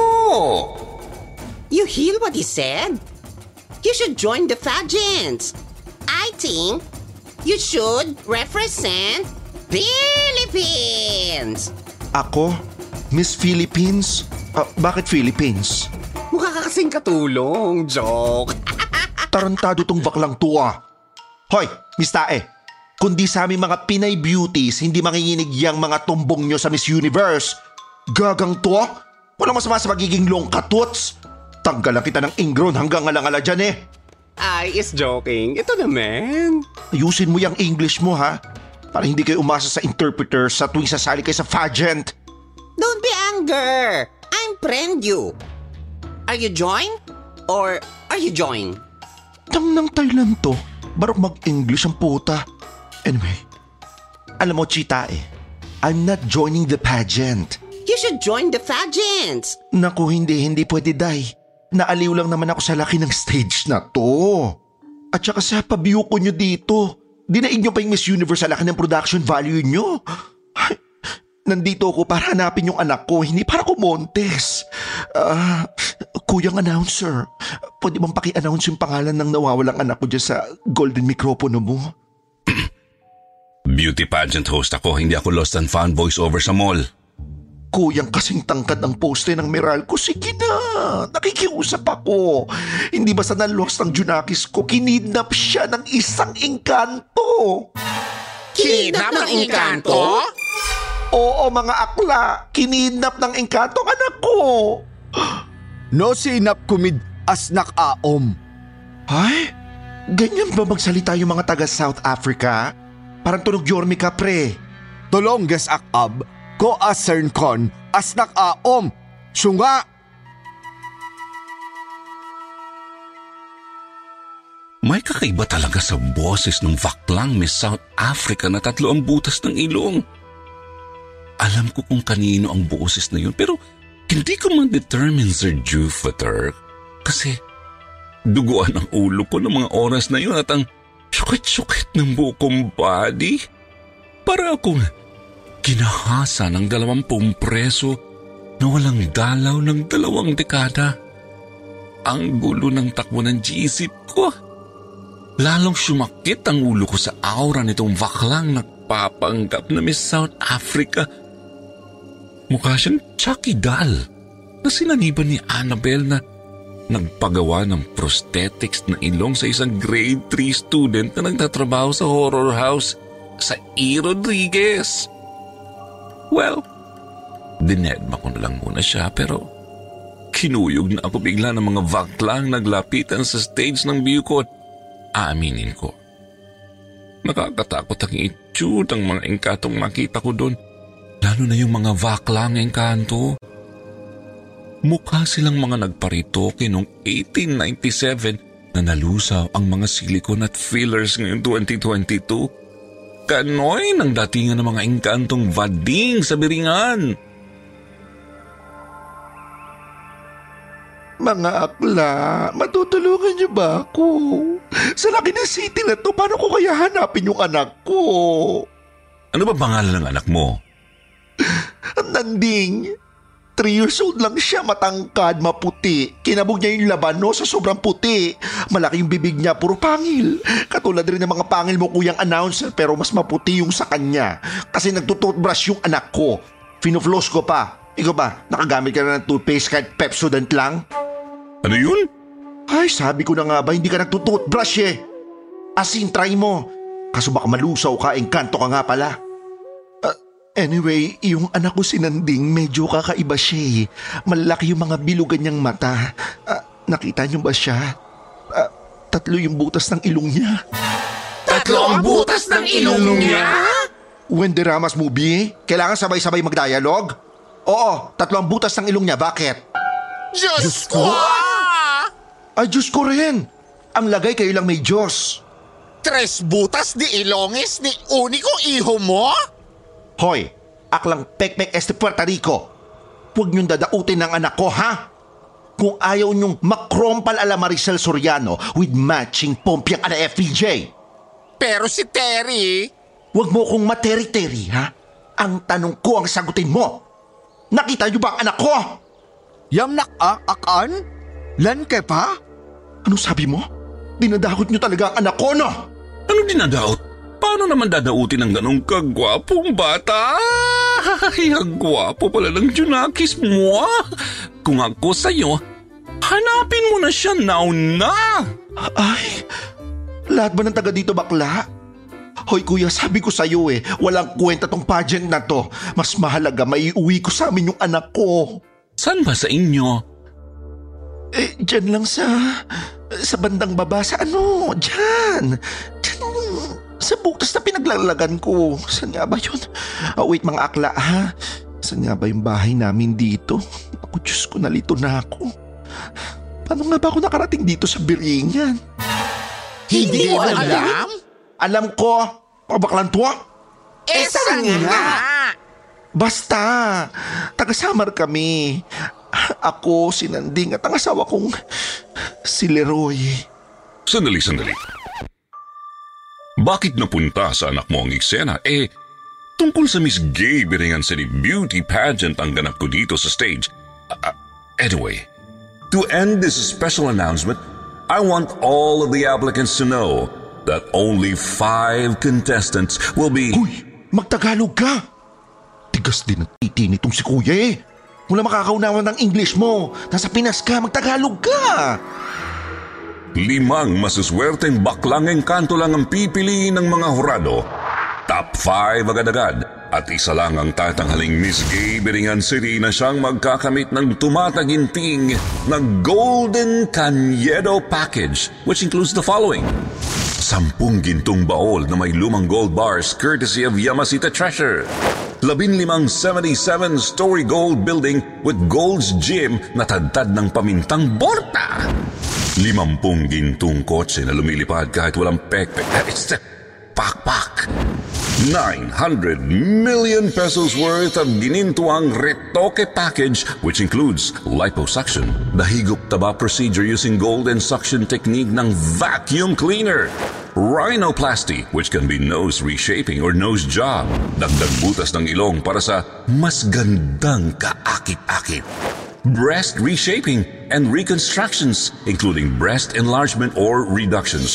Pwedeng pabawas ng suso, pwede rin magpadagdag na parang sa baka o inahing baboy for more chances of lamas and sip-sip utong.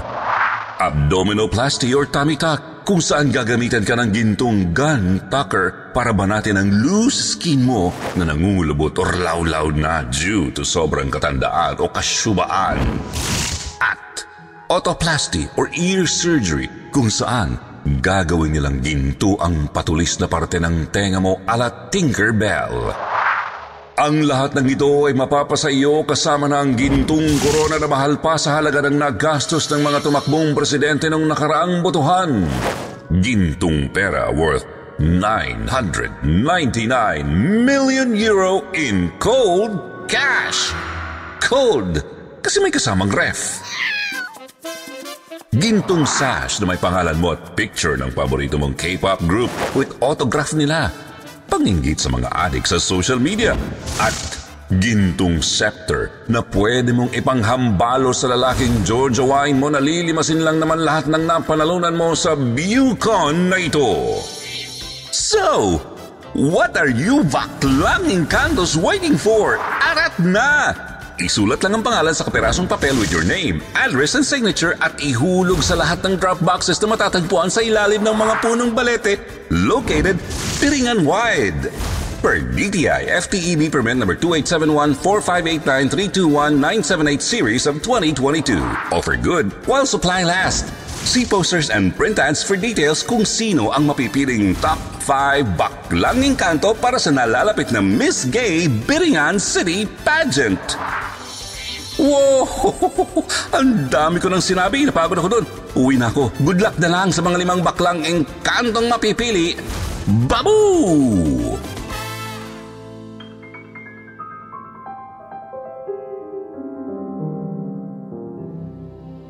Nag-split personality ang pagkatao ko, Sir Jupiter. Nung fly away ang announcer na kasing tangkad ng poste ng Meralco sa Meralco Theater. Na-confuse Akay. Hahanapin ko ba ang anak ko?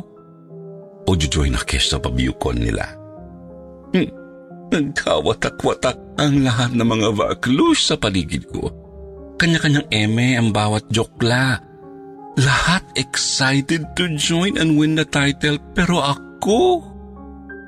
Inisip kong hanapin muna ang kinidnap na anak kong sinanding. So, fast and the furious akong Fromench exit papunta sa kawalan nang biglang may humila sa braso ko. Isang kamay na familiar ang gaspang. Tiffany? Ha? Paano mo nalamang... Ha? Walang ibang baklang kanal na may ganyang kagaspang na palad na humawak sa braso ko ever, kundi si Teodoro Platamata Jr. lang, aka Tiffany. Ang baklang pukihan na magnanako ng alahas ni Ate Shawi noong sinaunang episode. Punyeta ka, Fernando? Nakilala mo pa rin ako? Kahit na tatlo na ang butas ng ilong ko? Naku, Diyos ko, sa amoy mo pa lang kahit malayo ka sa akin sa stage kanina, naku, alam ko ikaw na yun, Teodoro. Tiffany! Tiffany 2.0! Ay mali, 3.0 na pala dahil nandito na ako sa level na ito. At anong level ang narating mo, Aber? Itong playtime na mundo na to? Ha, I'm sure, binabangungot lang ako dahil pagising ko mamaya, kasama ko na ang anak ko. Teka, sa- sandali. Paano ka nagkaanak? Na-jaundice ka? Nagluwal ng bata? Ganuin? Nagpa-implant ka ba ng matris, akla? Haro, Diyos ko, halatang hindi ka subscriber at fan ng Ningning series sa YouTube channel na to. Balikan mo yung previous episodes ng buhay ko. Now share the video, subscribe, like and hit the notification bell bago kita beljakan sa pancreas mo. Putwa? Paano ka nga nagkaanak? Explain it to me! I don't have enough time to explain everything to you, you imbecile low-life holy creature. You keep to your own ways and leave mine to me. So you better fuck off. Shoo! Kailangan kong hanapin ang anak ko. Nanding! Nanding, nandito na si Mami! Nanding, please come back to me, anak!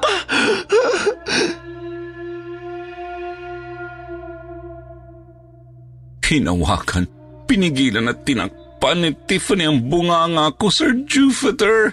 Nagpumiglas ako.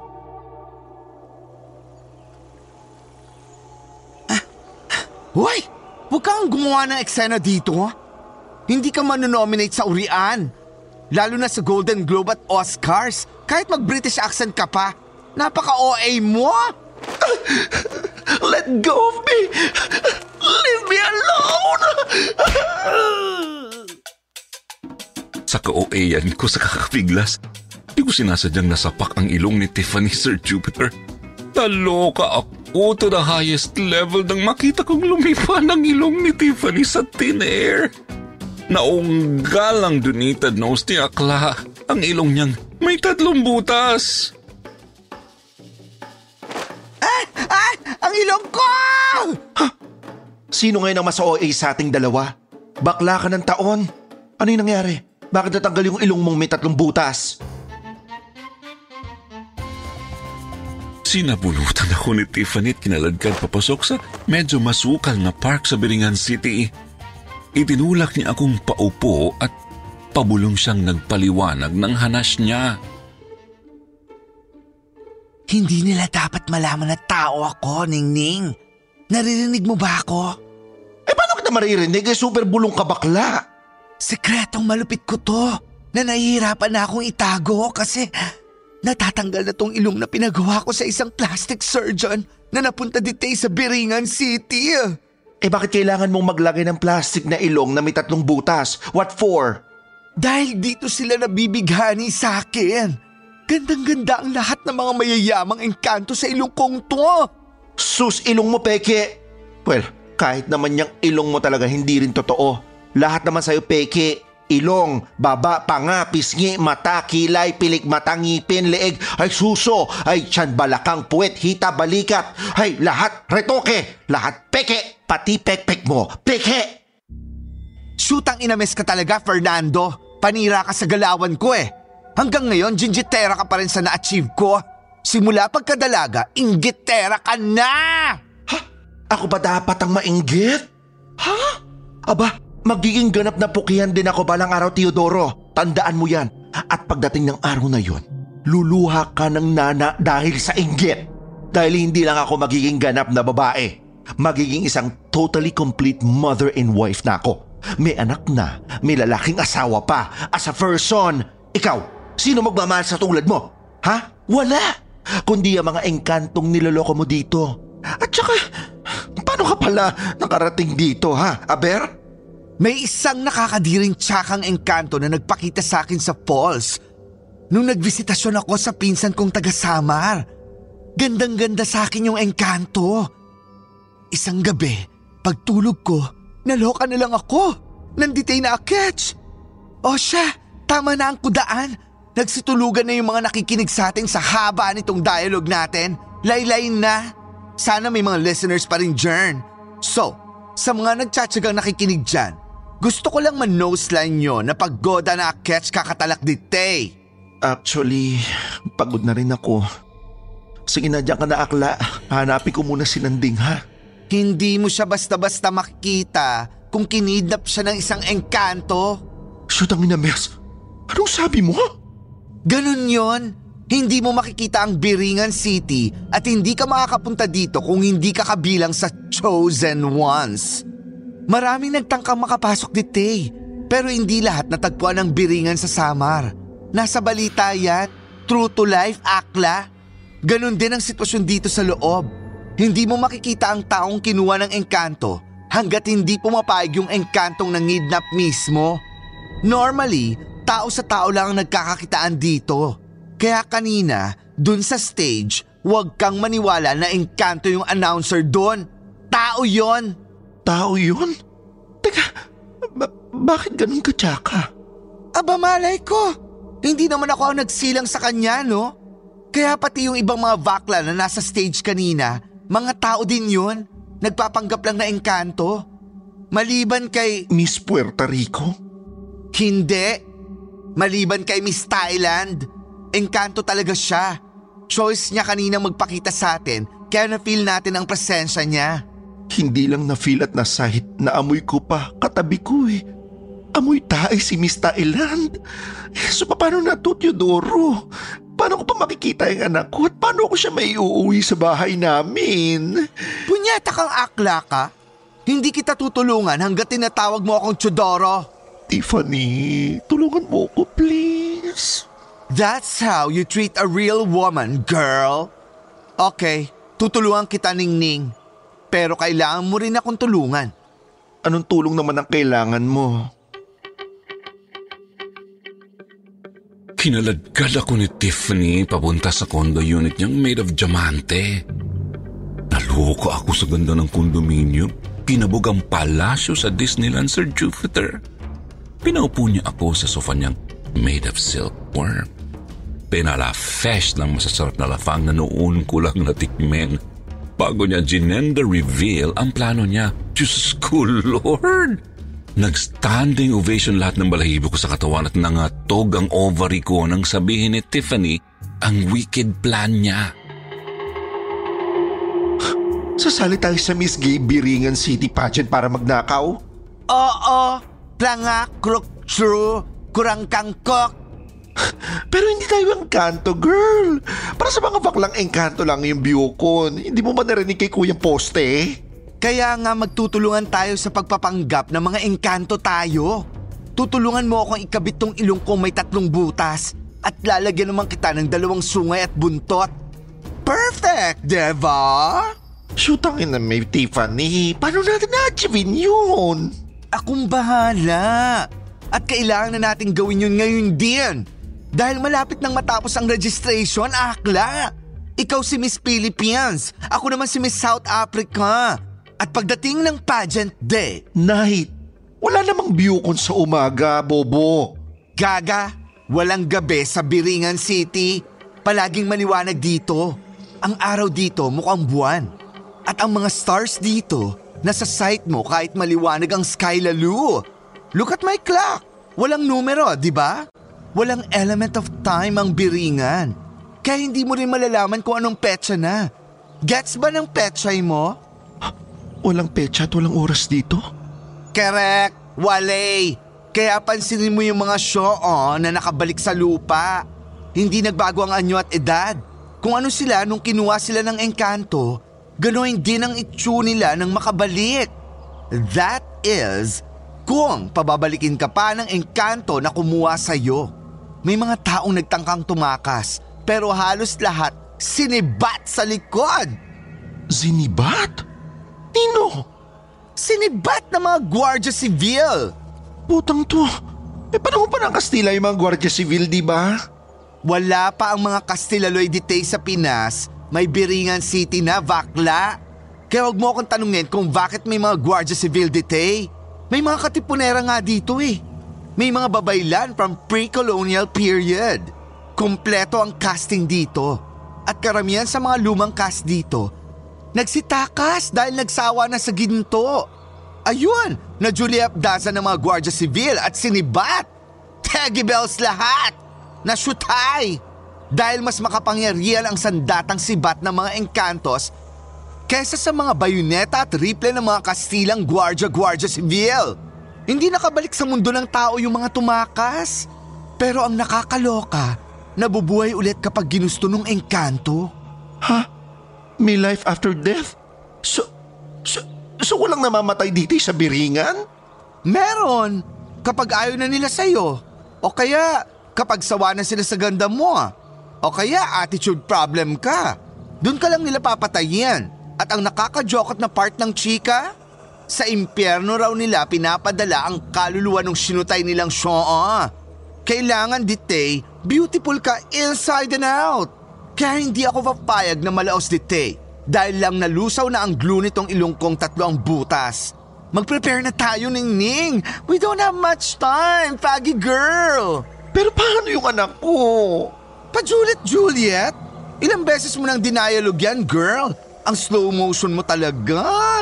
Kaya nga tayo sasali sa Bucon kasi lahat ng taga-biringan required na manood.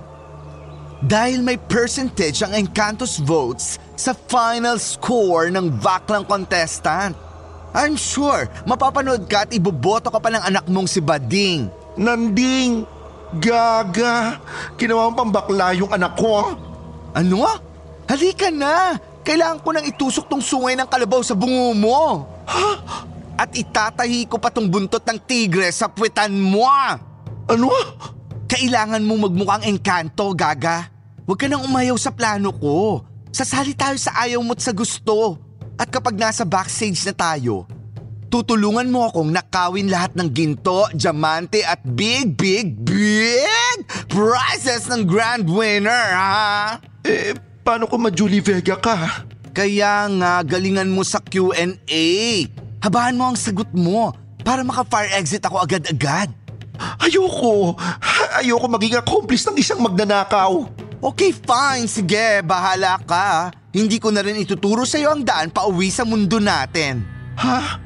Alam mo kung saan ang exit nitong biringan? Oo, bakla. Dahil yung huli kong DOM na engkantong naging customer. Customer? Bakit? Ano ba job description mo dito, hey? Isa akong sex worker. Pokpok ka, ha? Bayan ng bakla. Prostitute? No! I am not a slut, nor a whore, or a prostitute. I am a sex worker. At marami na ako naging customer na powerful na engkantos.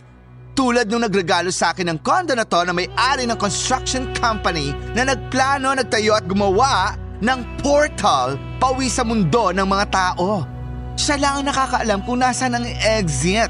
Kaya syempre, nalaman ko rin. Dahil hindi niya ako majujugjog sa kipik ko kung di niya sasabihin kung saan ang portal pauwi sa atin. Ay, sige na nga, punyeta ka. Ay, sasali na ako. At dumating ang araw ng announcement ng Top 5 na pasok sa mga to join Miss Gay Biringan City. Nakapasok kaming dalawa ni Tiffany sa limang swerteng baklang nangangarap maging title holder at grand winner ng napaka-OA na Kabuhayan Showcase. Yung fabulosang Kabuhayan Showcase na tipong kahit syutay ka na, binubuhay ka pa rin ganon. Dumating ang pageant night. Sorry, day pala. Dumating ang pageant day at nagsimula ang labanan naming mga bakla. Good day, everyone, and welcome to the grandest and most relevant beauty pageant in the enchanted world, Miss Gay, Biringan City. Encantos. Let's meet our top five gorgeous gay candidates in their national costume parade, together with the number one top Billboard P-pop group, FB 90.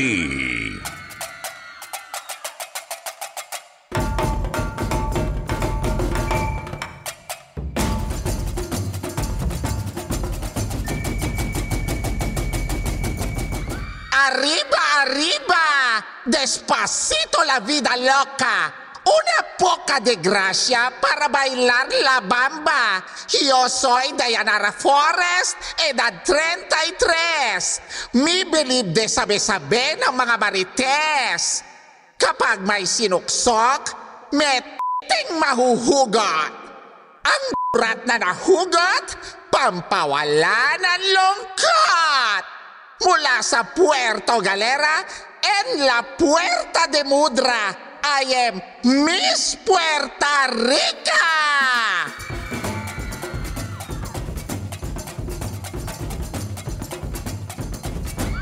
Sawadika! Kapkong ka! Puka ka! I am Popo Erna Chitae. Age 19, palaging nagtatae. I believe in the saying that basura mo, itapon mo. Tae mo, itago mo. Coming from the land of a thousand retoke, I am Miss Thailand.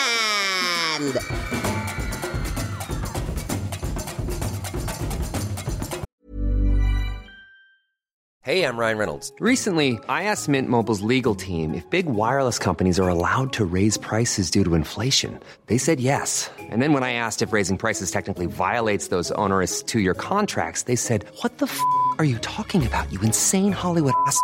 So to recap, we're cutting the price of Mint Unlimited from $30 a month to just $15 a month. Give it a try at mintmobile.com slash switch. $45 upfront for three months plus taxes and fees. Promo for new customers for limited time. Unlimited more than 40 gigabytes per month. Slows. Full terms at mintmobile.com.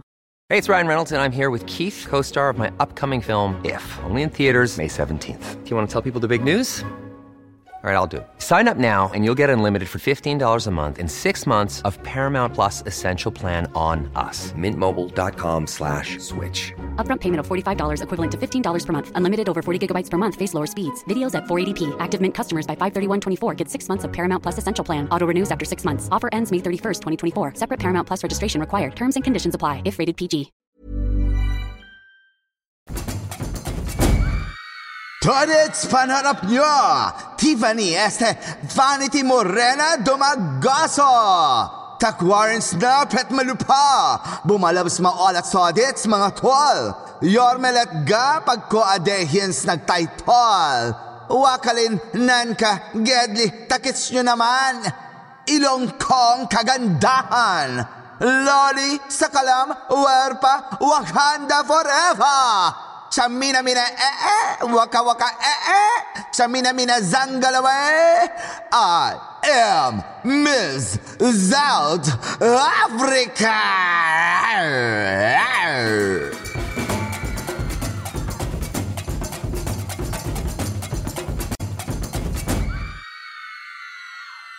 Mabuhay! Ako po si Ningning, hindi basta-basta putyo-putyong bading na naniniwala sa kasabihan na walang matinong lalaki sa malanding kumpare dahil matalino man ang bading, napeperahan din. Lalo na sa panahon ng krisis na mataas na ang presyo ng langis, mas swerte ang mga mangkukulam sa kapis dahil ang gamit nila ay walis. Again, this is Ningning Nando Jr. mula sa bansang mataas ang presyo ng bayarin at pagkain, Philippines!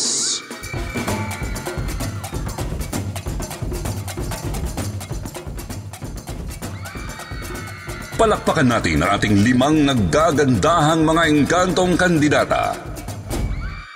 Ngayon ay agad-agad na tayong tumungo sa question and answer portion kung saan ang bawat vaklang engkanto ay may 30 segundo lang para sagutin ang nag-iisa nating tanong.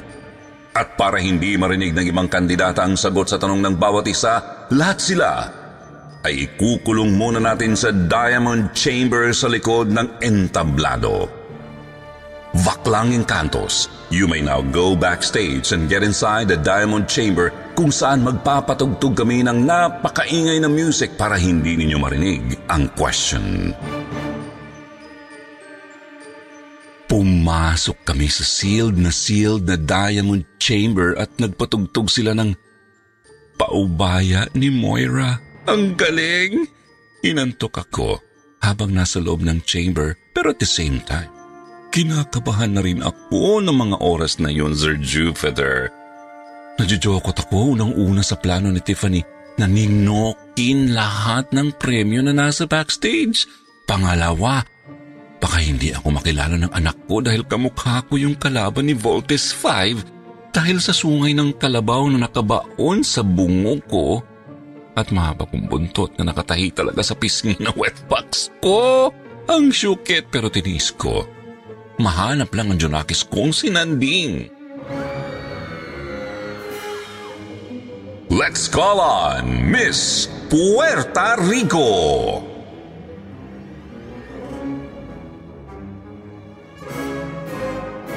Miss Puerto Rico, you have 30 seconds to answer this question.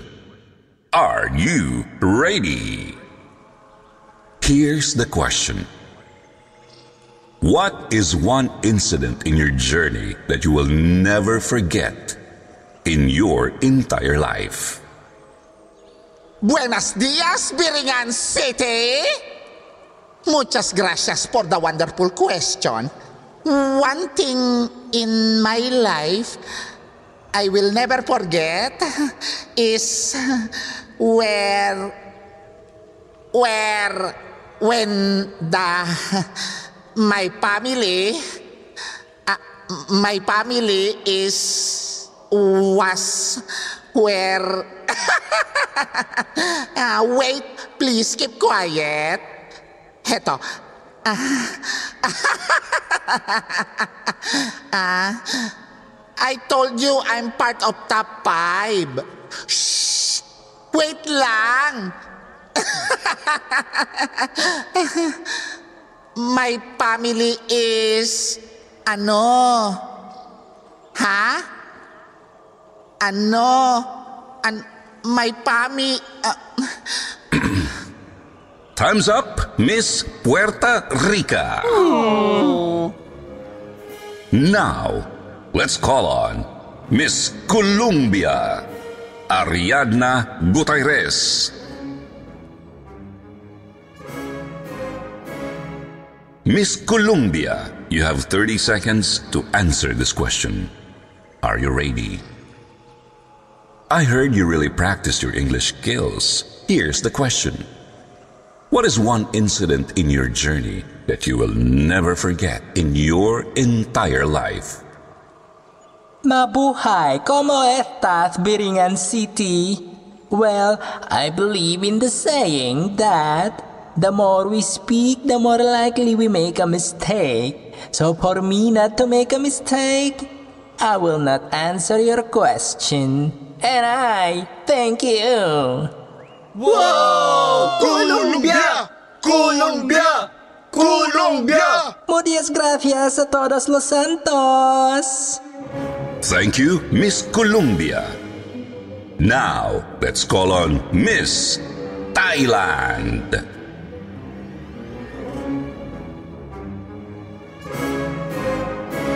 Miss Pupu Erna Chitae of Thailand. You have 30 seconds to answer this question.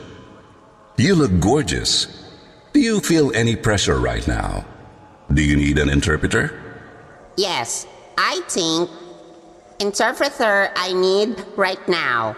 Not pressure right now. Okay. Miss Interpreter from Thailand. Are you ready? คลานขีดวัดชามปะเครียมกว่าพ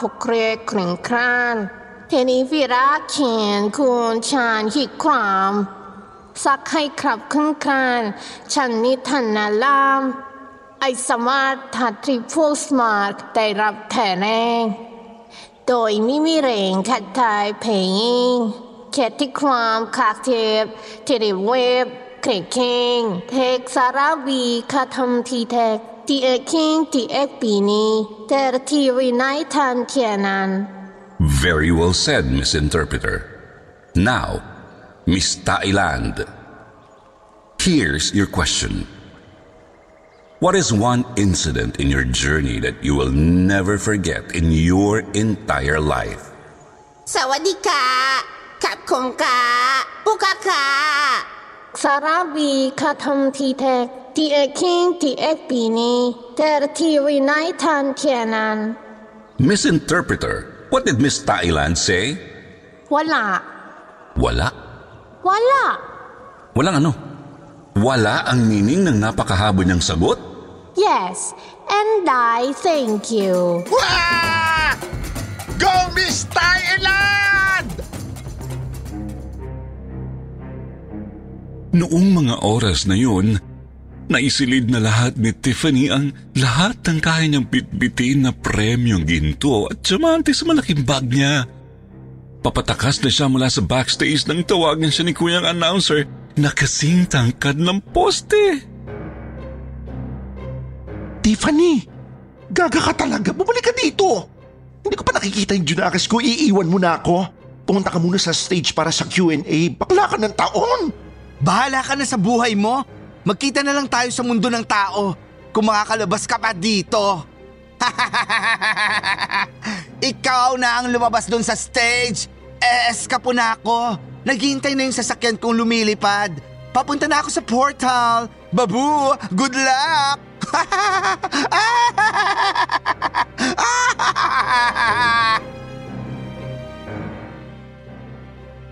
At iniwan ako ni Tiffany na mag-isa sa loob ng nakakajuntok na diamond chamber na kanta ni Moira ang tugtog. Wala na akong choice noon kundi ang lumabas at saluhin si Tiffany.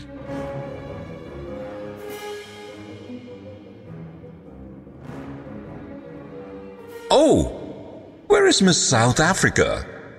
Uh, uh, she is, uh, she is, uh, uh, somewhere out there. Well, I guess Miss Philippines is here to answer the question, am I right? Hindi ba sinabi ko na sa'yo magtagalog ka? Wala nang nakikinig sa atin, no? English ka ng English, magtagalog ka, please lang. O- okay, okay. Miss Philippines, heto ang katanungan mo na kailangan mong sagutin sa loob lamang ng 30 segundo. Handa ka na ba? May choice ba ako? Sa bagay. heto ang tanong para sa iyo. Ano ang isang insidente na nangyari sa iyo na hinding-hindi mo makakalimutan sa tanang buhay mo? Uulitin ko. Kere ko na. Tagalog na nga, hindi ko pa ba masasagot? Hindi ako bobo, hindi ako tanga. Once is enough. Hindi raw siya sunga. Sagutin mo na! Huwag ka namang katulong. Hindi ka mananalo dyan, bakla! Mukha kang baklang kanal! Ang isang insidente na nangyari sa buhay ko na hinding-hindi ko makakalimutan ay ang pagkawala ng anak kong sinanding. Sumali ako sa patimpalak na ito para hindi manalo ng sangkatutak na ginto, diamante, mga gusale, retoke package o pera. Hindi pera ang dahilan kung bakit ako nakatuntong ngayon dito sa inyong harapan. Nandito ako dahil sa pagmamahal ko sa isang bata na alam kong hindi ko naman kadugo pero minahal ko ng higit pa sa buhay ko. At kung sakaling hindi ko siya mahanap ngayong pagkakataon na ito, umaasa ako unang-una sa Diyos na diringgin niya ang panalangin ko na kahit hindi ko na maiuwi pa sa bahay namin ang anak ko si Nanding, ang mayakap at mahagkan lang siya bilang isang tunay na ina at ama niya ay sapat na para mabuhay ako ng payapa. Hanggang sa huling sandali ko sa mundong ito o sa lupa. Time's up! Thank you, Miss Philippines! Sandali! Hindi pa ako tapos! Nandingan ako! Kung naririnig mo man ako ngayon o nakikita mo ako, gusto ko lang sabihin sa'yo na mahal na mahal kita. Maging tao ka man o engkanto. Napahagulgol ako sa mga nasabi ko, Sir Jupiter. Mabilis akong tumakbo pababa ng stage pero may boses akong narinig. Mami! Nag-slow motion ang buong eksena, Sir Jupiter. Napabalik ako sa gitna ng entablado at doon sa pinakagitnang burol na nakatayo sa gitna ng stage, nakita ko ang isang binatang nakatayo. Lumuluha at nakatitig lang sa akin. Nanding, anak! Anak mo ang susunod na hari ng biringan? Susunod na hari ng biringan? Before we continue, let me introduce first our distinguished board of judges para sa Miss Gay Biringan City. Our first judge used to be a pageant enthusiast and a beauty queen when she was in her school years. Please welcome the wife of the present King of Biringan, the very beautiful Queen of Biringan City, Miss Katrina Bahaghari. Katrina? Katrina Bahaghari? Bahaghari na ang apelido niya? Teka, tama ba itong nakikita ko sa harapan ko? Bakit, Ningning? Kilala mo yung reyna namin dito? Oo, kuyang announcer. Hindi ako pwede magkamali. Siya nga si Katrina. Y- yung beauty queen na na-inlove sa akin ng tunay na Mutrax Tinanding. Talaga? Our second judge is the very handsome among all of the Encantos in this enchanted kingdom. He is the legitimate son of our king and queen. Mga Encantos, palakpakan natin ang susunod na hari ng Biringan, Nanding Bahaghari! Nanding! Nanding! Pinata na siya at mukha na siyang alimong ngayon. Mas, mas lumapad ang face lock at mas lumaki ang tatlong butos ng ilong. Chi! Nanding! Anak! Nandito na si mami mo! Ako to! Si Ningning! And our chief board of judges, the one and only King of Biringan City, Yakal Bahaghari! Yakan! Ibalik mo sa akin ang anak ko! Hindi ko ibabalik ang anak ko. Akin si Nanding. Anak ko siya kay Katrina. Tumahimik kayong lahat. Bumaba ng burol si Katrina suot ang mahaba niyang gown na puti. Mukha siyang engkantada. Ibang-iba na ulit ang itsura niya. Bumalik ang dati niyang ganda. Mukha na naman siyang beauty queen, Sir Jupiter. Long hair, smooth, silky skin. Wala ng mga tattoo at higit sa lahat, bumalik siya sa age nung kabataan niya. Lumapit siya sa akin sa stage at binunod niya ang mga sungay at buntot ko bago niya ako niyakip sabay hug. Ningning, hindi ako nagkamali na mahalin ka. Ipinakita mo sa akin ngayon kung gaano mo kamahal ang anak ko kay Yakal. Anak mo nga si Nanding kay Yakal? True lala ba? Oo. Patawarin mo ko sa pagsisinungaling ko sa'yo. Bilang ganti, tanggapin mo ang limang sako ng gintong pera at mga alahas. Dalhin mo sa mundo natin. Gamitin mo ito sa pagsasama ninyo ni Leroy. Hindi ko kailangan ng pera mo, Katrina. No, no, no. Ang kailangan ko ay ang... Mami! Isang napakasyongkad na engkantong binata ang yumakap sa akin ng mahigpit. Mami, sumunod ka. Salamat at hinanap mo pa rin ako kahit na itinago na ako ng aking tunay na ama sa'yo. Mahal na mahal kita, Mami. Palagi kitang iniisip. Naaalala. Anak, hindi ka na ba sasama sa akin sa balor natin sa summer?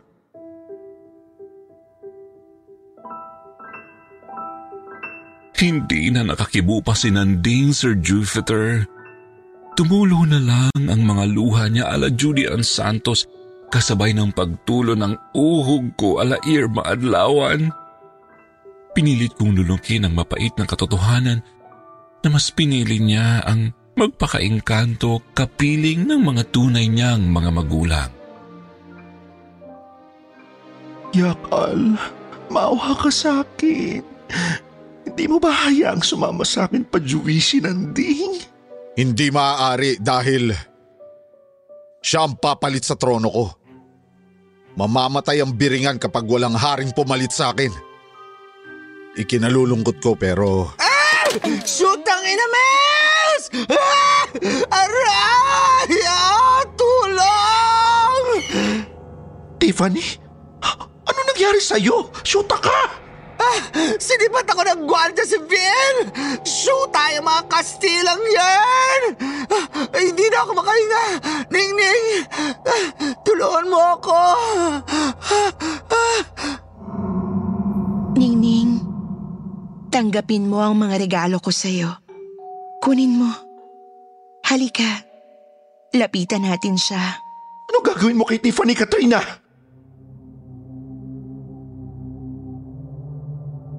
Naghawak-hawak kami ng kamay ni na Katrina at Tiffany ang spirit of the glass sa itaas ng entablado.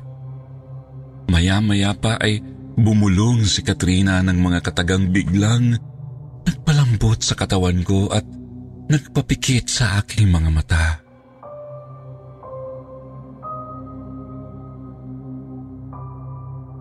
Esma, Halma, eres tu amore.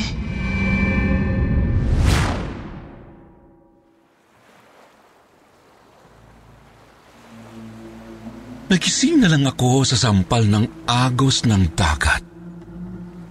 Nagising akong basang-basa, hawak-hawak ang kamay ng kontrabida kong kaibigan na si Tiffany. Walang malay syuo si Tiffany Sir Jupiter. Nakatarak pa rin sa likuran niya ang gintong sibat. May mga bortang mangingisdang nakakita sa amin at tinulungan kaming makapunta sa ospital.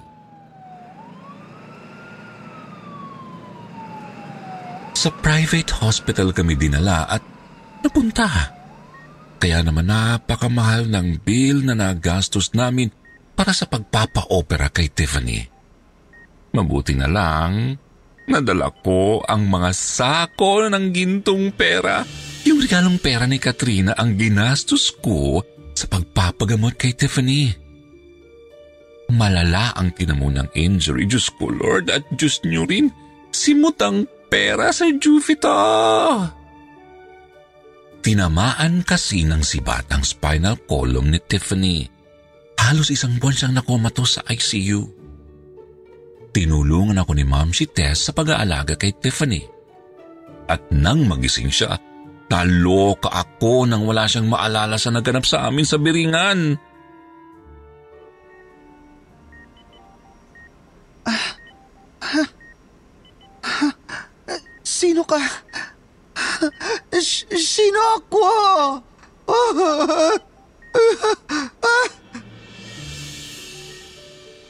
Takang-taka ako.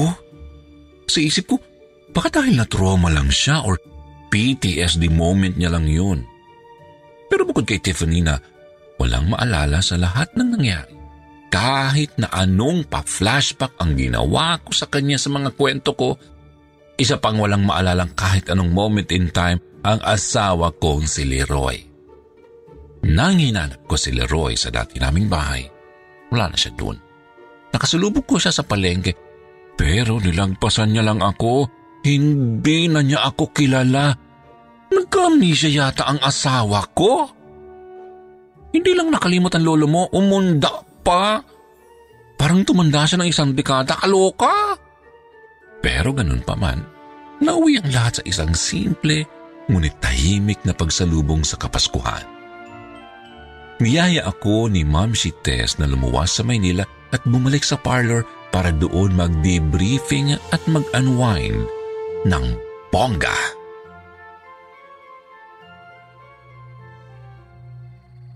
Bakla! Tulala ka na naman dyan. Baka matunaw yung Christmas tree ko.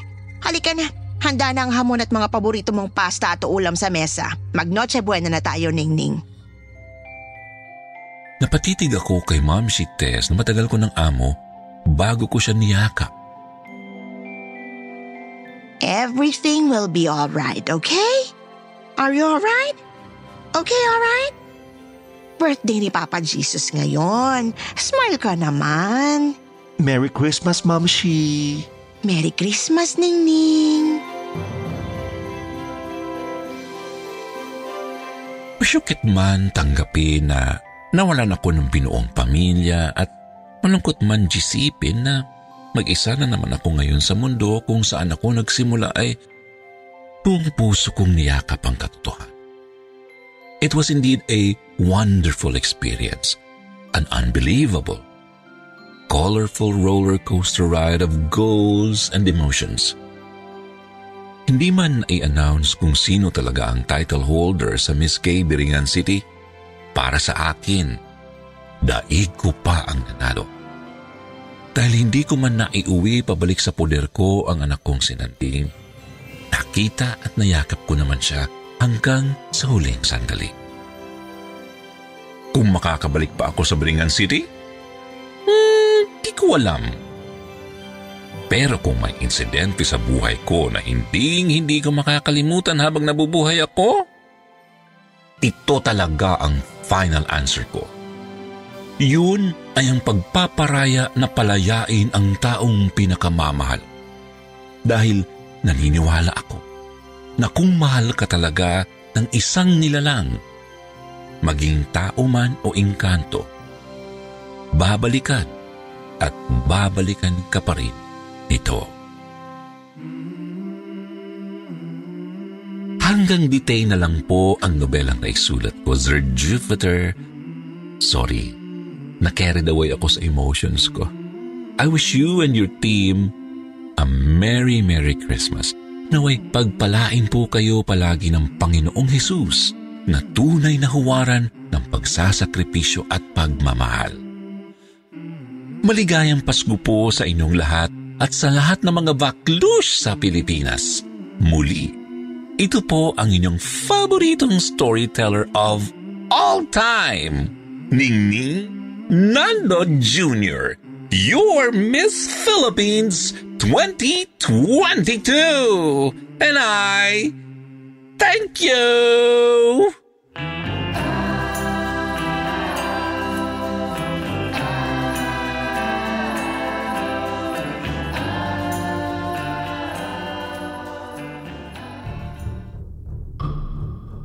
Kumusta mga Katie Natix dito sa Spotify? Ito nga pala si Joanne Chua na mas kilala nyo as Miss Anne ng kwentong takip sinim. Bale, isa ako sa mga madalas nyong naririnig na narrator at dramatista sa favorite nyong horror channel. Isa sa mga kwentong tumatak para sa akin yung kwento ni Boy Toyo na bahagi ng Sari Sari Store Horror Stories. Bias ako kasi yung boses ni Boy Toyo is actually the voice of my 9-year-old son Luke. Um, hashtag proud mama, hashtag stage mom. Pero actually na-overwhelmed kasi ako sa malagim na sinapit ng isang bata na hindi man pinalad sa tahanang kinabilangan niya. Kahit papaano eh, nakaranas pa rin ng pagmamahal at pag-aaruga mula sa lolang tindera sa sari-sari store malapit sa kanila. Bilang ina, I was moved by the story na parang handa kong gawin ang lahat para masiguro na hindi masasaktan ang mga anak ko. At syempre, hindi pwedeng mawala ang mga comedy horror series tulad ng Princess Sarah, ang batang mangkukulam, at ang mga pakikipagsapalaran ni Ningning which ended with a bang sa pamamagitan ng isang beauty contest in none other than Biringan City. Um, this year has been very memorable sa dami ng mga kwentong nabigyan namin ng buhay sa kwentong takip silim. Pero more than anything else, tumatak sila dahil sa patuloy na pagsuporta niyong mga nakikinig sa amin. We read your comments and we appreciate the love and support that you guys shower upon us. Nakaka-inspire palalo na makapagbigay kami ng mas marami pang kwentong katatakutan na alam naming kagigiliwan nyo. Kaya maraming maraming salamat po and we look forward to a more thrilling, spine-tingling 2024 with you guys, especially here in Spotify. Poor Sarah! She lost her dad. Nakita ko si Papa. Latiguhin ang mga immoral na batang ito.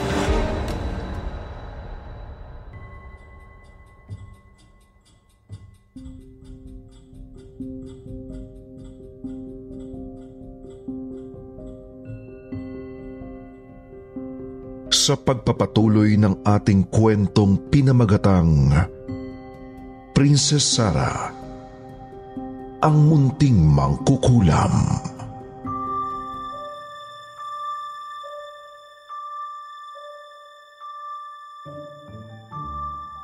Nahulog si Sarah sa malaking butas ng sirang manhole na nababalutan ng madulas na yelo. Dire-diretso siyang nalaglag sa pinakakailaliman nito. Halos magkabali-bali ang mga buto ni Sarah nang lumagapak ang katawan niya sa pinakailalim.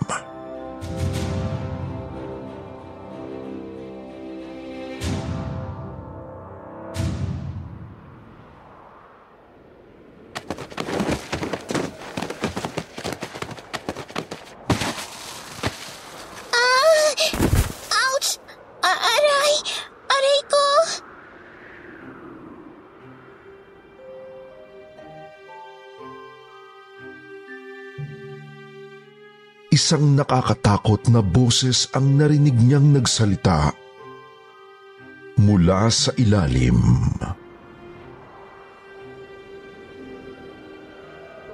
Tu et ego unum sumus, meus eset ego tus. Ikaw at ako ay iisa. Akin ka at ako ay iyo.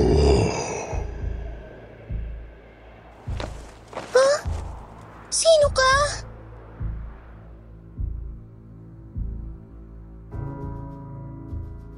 Lalong lumakas ang pag-ulan ng niebe. Mabilis na napunan ang manhole ng makakapal na yelo. Napasigaw si Sarah.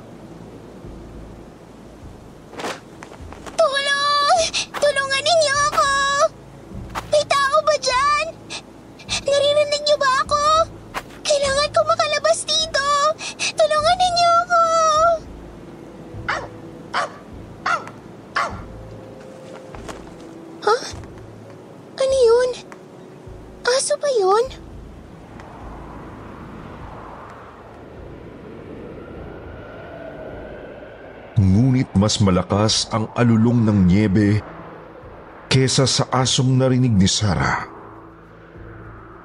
Halos mawala na siya ng lakas sa paghingi ng saklolo. Hanggang sa...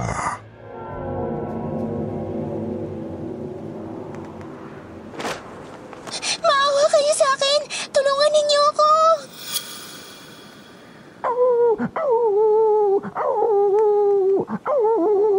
Nandito na ako! Huwag ka nang umiyak dyan! Ililigtas kita! Hoy! Bakit mo siya ililigtas? Ako magliligtas sa kanya! Akin siya! Hindi niya kayang mabuhay nang wala ako! Ah, ganun! Kung sino makapagligtas sa kanya, sa kanya siya! Sige! Hetong lubid! Kagatin mo! Ha? Ka kakagatin ko tong lubid? Oo! Para mayangat kita! Sandali! Babae ba natin nagsalita?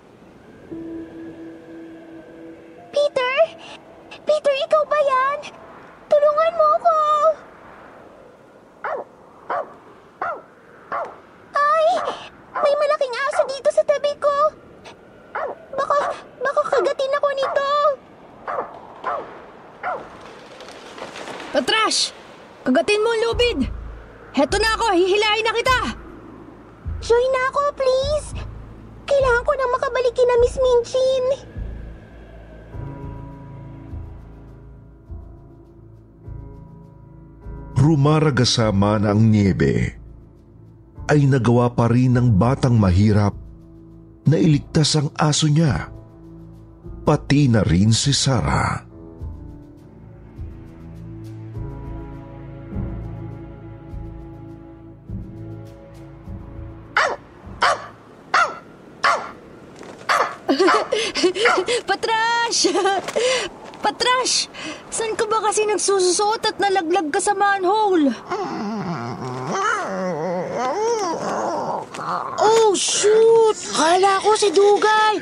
Shucks, shucks!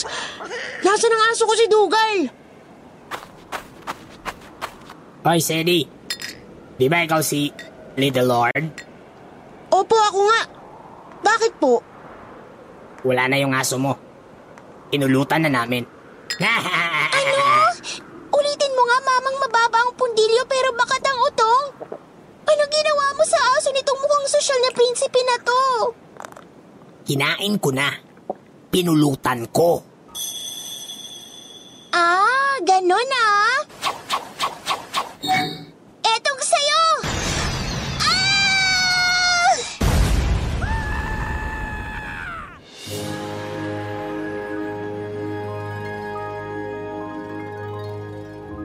Kumumpas ng napakalakas si Sarah at tumilapon papunta sa kabilang bayan ang kawawang namulutan sa aso. Sumabit ito sa sanga ng mga kahoy at namatay agad.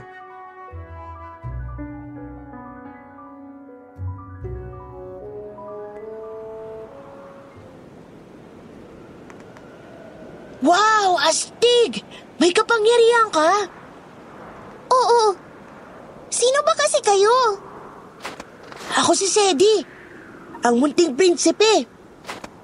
Ako naman si Nelo. At si Patrash. Salamat sa pagliligtas sa akin, mga tol.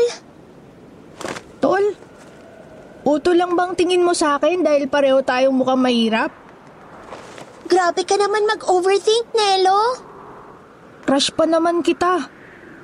Tapos tinawag mo akong tol. ang lalandi nyo, ang babata nyo pa lang, ang harot nyo na ha. Baklain naman tong si Sedi. Anyway, mauna na ako. Kailangan ko pa kasing magtalop ng mga patatas. Pwede ba kami sumama ni Nelo? Ano pala ang pangalan mo? Ako si Princess Sarah. Ang munting mangkukulam. Mangkukulam ka? Kaya pala napalipad mo yung lasinggero sa kabilang bayan. Takbo na!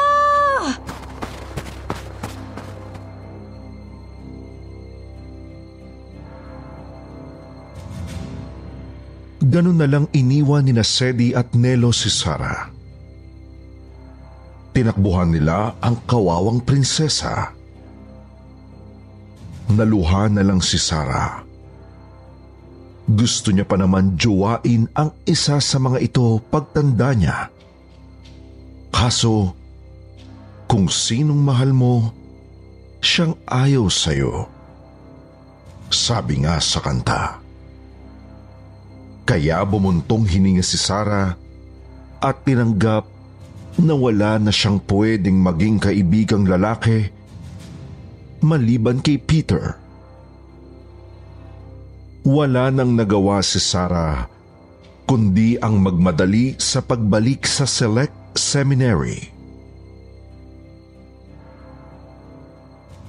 Nang makarating siya sa Select Seminary, naabutan ni Sarah si Becky na naghahalongkat ng pagkain sa kusina. Ngunit hindi alam ni Becky, nakatago pala sa isang banda ng kusina si Miss Molly. Tinitingnan si Becky.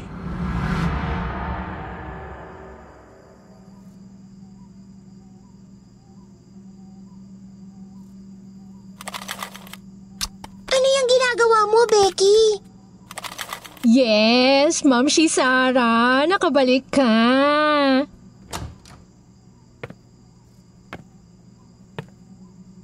Peter, saan ka galing? Sa Chimenea. Naglinis ako doon habang iniintay ko ang pagbabalik mo. Kaya pala ang dumi-dumi mo, Peppa P. Becky, nagnakaw ka na naman ng tinapay na niluto ni Miss Molly. Kapag nahuli ka, yari kang Becky ka. Papa P naman eh. Huwag mo na ako syokotin. Nag-comeback picture ka ba dito para mag-propose sa akin ng Kishel? Kishel? Eh, Papa P naman eh. Huwag ka nga. Alam ko naman na Betsy Begaliwaw mo kaya. Papakasal na ba tayo? Tarantado, hindi ako pumapatol sa mga baklang kanal na may lawit. Peter ang bibig mo. May lawit si Becky, oo. Pero hindi siya baklang kanal. Ano siya? Baklang atik. Yeah. Wale, mom siya. Last mo na yon. Wala iba? Sir naman. Bakit ba ayaw mo sa kagandang flores ko, Papa P? Ayoko sa may itlog. Bakla ka. Lalaki kaya ako. Si Miss Sarah, pwede pa. Tignan mo naman si Miss Sarah. Amoy talaba na. Pero, ang ganda-ganda pa rin. Eddie, wow. Ikaw na mahilig sa seafood. Kayo na lang.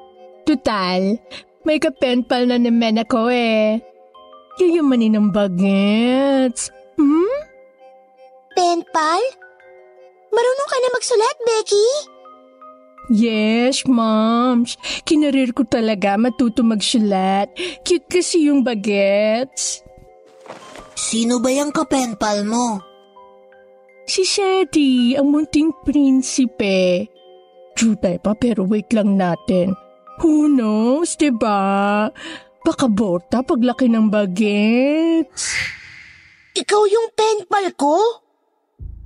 Paano ka nakapasok dito sa kusina? Sino naman tong kulokoy na to, Becky? Siya si Sedi. Ako naman si Nelo. At ito naman si Patrash. San kayo dumaan? Paano kayo nakapasok dito sa kitchen namin? Ikaw si Peter? Oo. Ako ang kutsero at tagalinis ng chimenea dito. At ka naman si Becky. Becky pero may pusong mas malambot pa sa hiwa ng puwet. Ew! Ako naman si Nelo. Mahirap lang ako pero marami akong performances sa kalye. Si Patrash ang palaging bida sa palabas namin. Doon ako kumukuha ng pagkain namin ng lolo Jian ko. Aww, sweet naman. At ako naman si Sedi. Ang tagapagmana ng lolo kong Earl of Dorincourt. Mayaman kami. Taga-Amerika talaga ako, kaso pinapunta ako sa... Dude, walang nagtatanong. Nagyayabang ka lang. Grabe kayo kay Sedi. Bakit kayo sumunod sa akin, Sedi at Nelo? Sinama niyo pa si Patrash. Alam niyo bang pwede tayong patayin ni Miss Minching kapag nakita tayo lahat dito sa kusina?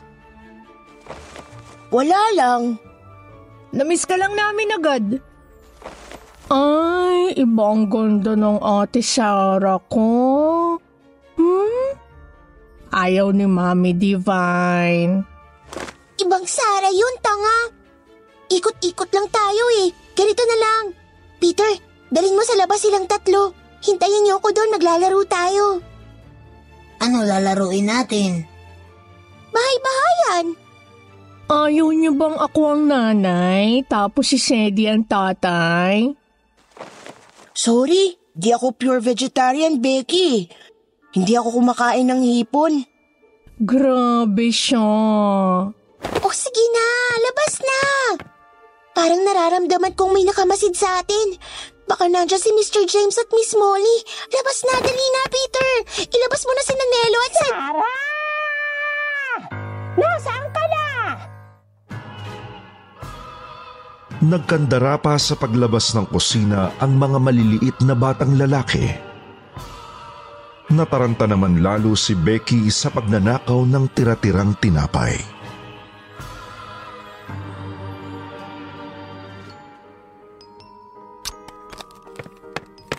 Ano ba yung kinakalkal mo dyan sa basket, Becky? Umalis ka na dito. Gory na akla. Naghahanap nga akin ng tirang tinapay. Tom Jones na gutom, chinake. Bet niyo po, lafang tayo, moms. Baka pagalitan tayo ni Miss Molly, Becky. Bakit? Color ko kumban ka, mom si Sarah. White lady ka ba?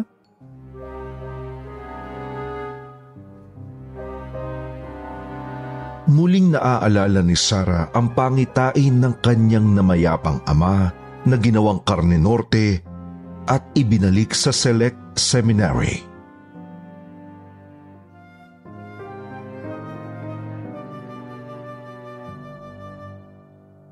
Becky, nakita ko si Papa. Truly ba? Wa etos, moms? San mo siya nakita? Sa labas! Becky! Nakita ko ang papa ko! Siya yun! Siya yun! Alam ko! Aha! Ay, anak ng bakang walang kakang. At sinasabi ko na nga ba? Kayong dalawang nagnanakaw ng mga tirang tinapay ko dito sa kusina. At bakit amoy aso dito? Hindi po truly Lian. Walang matabang aso dito kanina na nagngangalang patrash. Wala po. Promise. Wala. Eh ano to, Becky? Hindi ba tinapay ito? Ha? Miss Minchin! Miss Minchin! Mabilis na dumating sina Miss Minching at Miss Amelia sa kusina.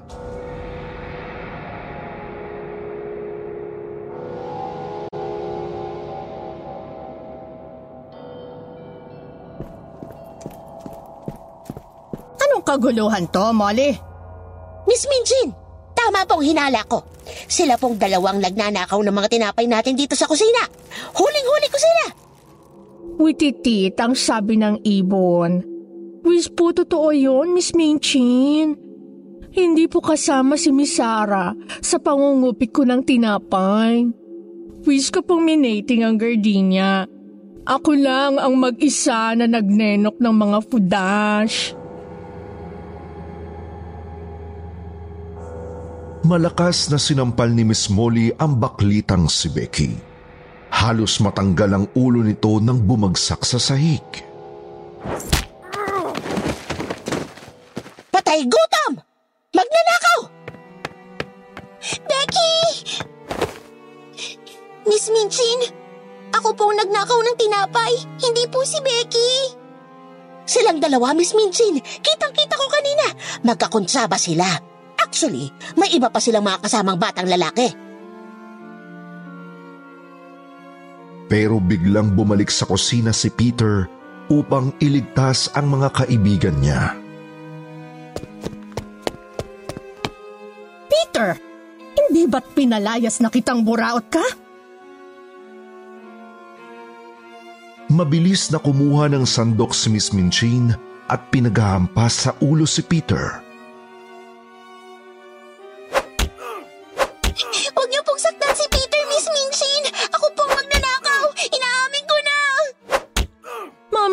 Shara, please. Paghunos dili ka, ate. Mga bata pa sila. Huwag mo silang saktan. Becky, punong-puno na ako sa iyong hampas lupa ka. Lumayas ka. Kunin mo mga damit mo at lumayas ka! Mabilis at galit na galit na kinaladkad ni Miss Minching si Becky papalabas ng kusina papuntang bakuran. Kasunod nila sila Sarah, Peter, Miss Molly at Miss Amelia. Nasa bakuran ng eskwelahan sila Lavinia, Jessie, Gertrude, Ermingard at Lottie. Hawak-hawak ni Lavinia si Emily. Gulat na gulat ang mga ito nang makitang mistulang halimaw sa galit si Miss Minchin.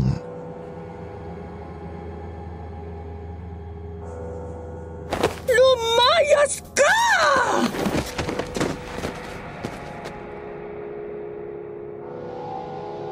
Mula sa katabing mansyon ay nagulat sila Ramdas, Mang Kita, Donald at Mr. Carmichael sa nangyayari sa harapan ng seminaryo ni Miss Minchin.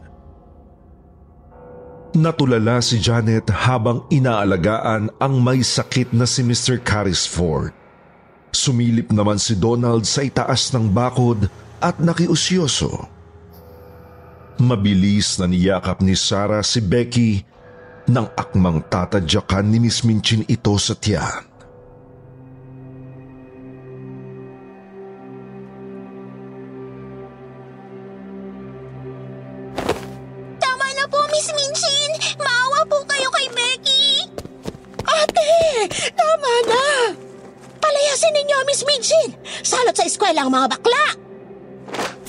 Lumayas ka ngayon din, Becky! Paskong Pasko, ginagancho ninyo ako! Bitiwan mo siya, Sarah! Lumayas kang bakla ka! Salot ka sa eskwela ko! Miss Minchin, tama na po. Hindi po salot ng mga bakla. At bakit ka sumasabat sa gulong to?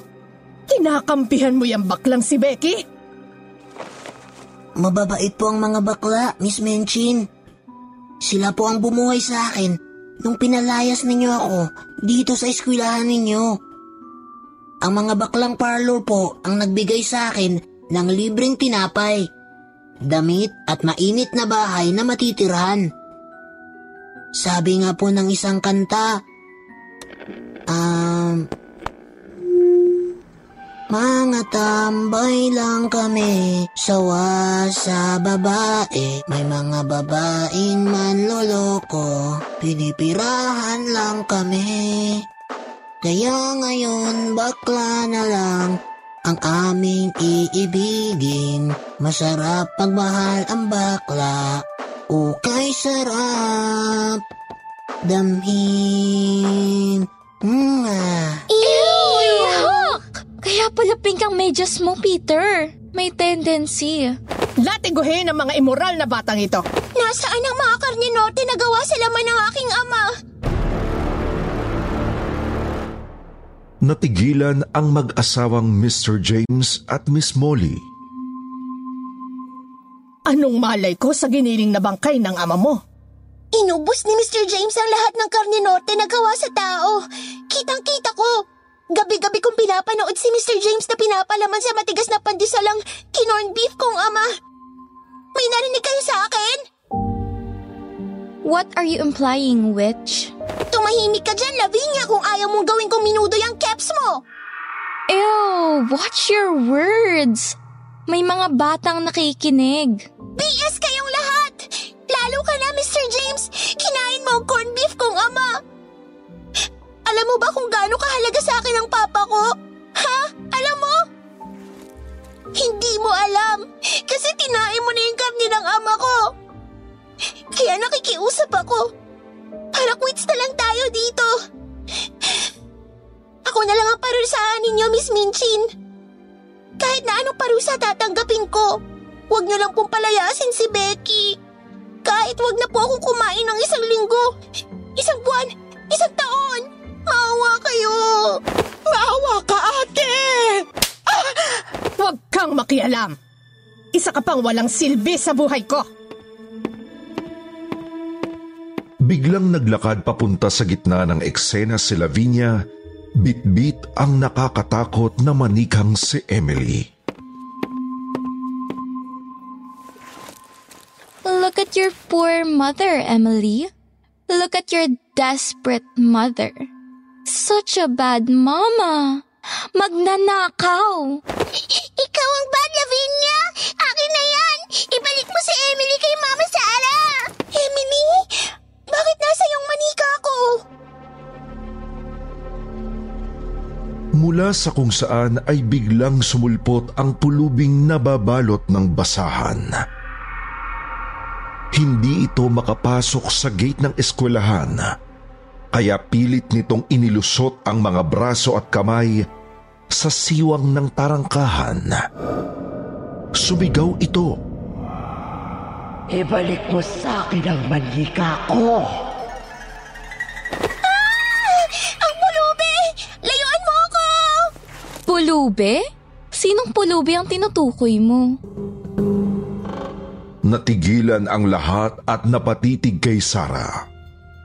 Nakaturo pa rin si Sarah sa gate pero wala silang nakikita kundi mga butil ng niebe na pumapatak mula sa langit. Si Sarah lang ang nakakakita sa pulubi.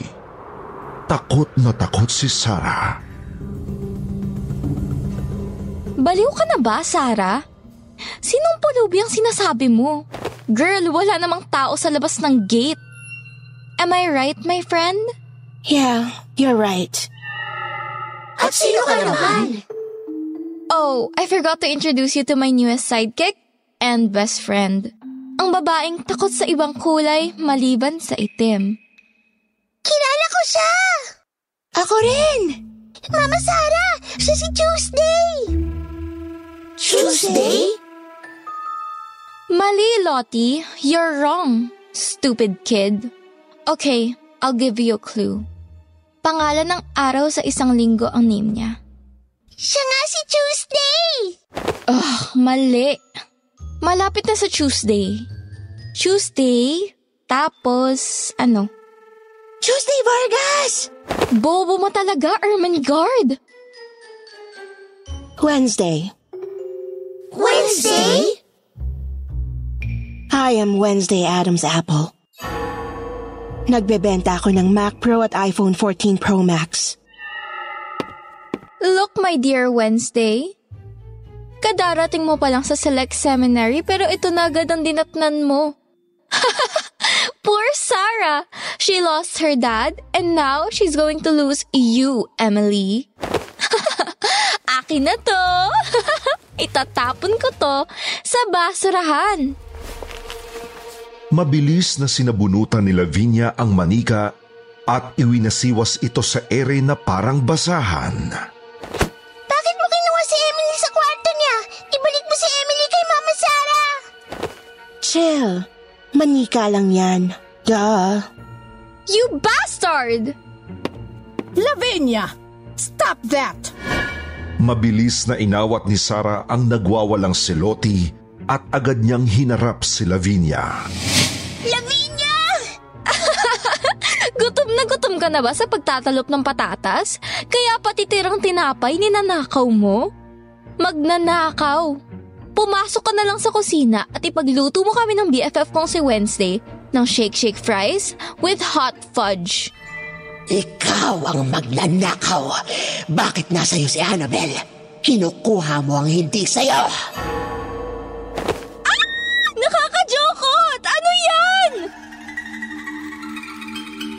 Biglang nagubad ng kanyang basahang roba ang pulubi at tumambad kay Sarah ang tunay nitong anyo.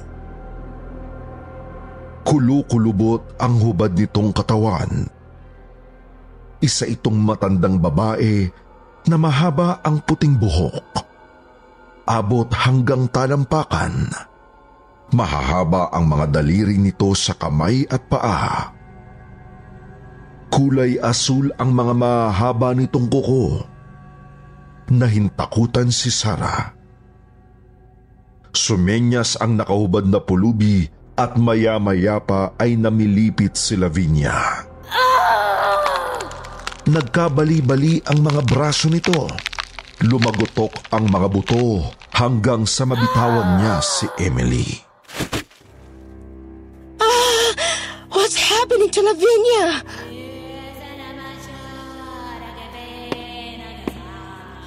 Hanggat hindi ninyo binabalik sa akin ang manika ko, hindi ko kayo patatahimigin!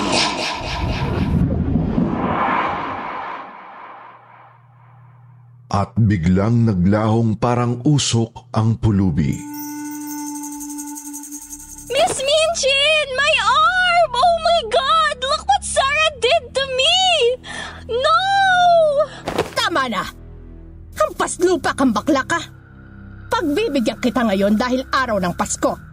Pero sa oras na ulitin mo yung pagnanakaw mo, Becky, lalayas kang putol ang mga kamay. At ikaw, Sarah Crow, umakyat ka sa silid mo ngayon din. Huwag palamunin ang basahan na ito.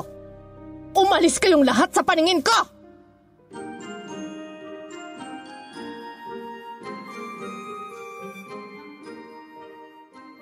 Mabilis na umakyat sina Sarah at Becky sa kanika nilang silid sa atik. Isinugod ni Miss Amelia sa ospital si Lavinia para ipagamot ang bali-bali nitong braso. Sumama si Wednesday para sumuporta. Napatingin si Miss Minchin sa kalapit na mansyon ni Mr. Carmichael. May nakita siyang malaking aso na tila galit na galit. Si Patrash ang aso. Merry Christmas, Miss Minchin! Merry Christmas, Mr. Carmichael. Nagagalak ako at nakalipat na kayo sa bakanting mansyon na yan. Have a happy Christmas.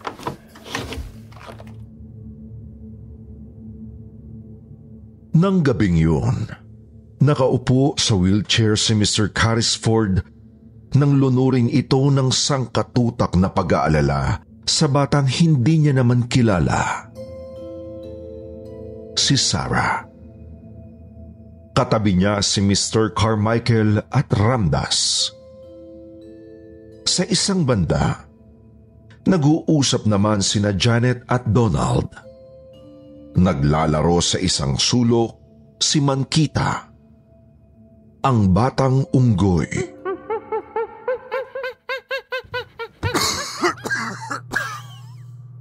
Magkaibigan kaming matalik ni Ralph Cruz simula pagkabata.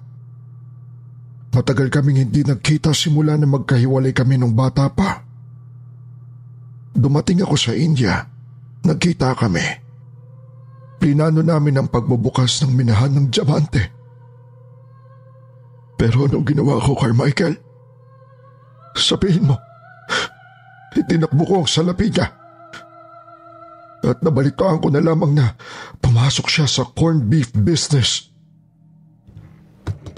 Hindi ka nakapag-isip ng tama noong mga panahon niyon dahil nagkaroon ka ng sakit sa utak, Mr. Carisford. Natatandaan mo, nagka-brain fever ka. Isang malalang nervous breakdown. Dinala ka nila sa ospital at doon ka nagpagaling.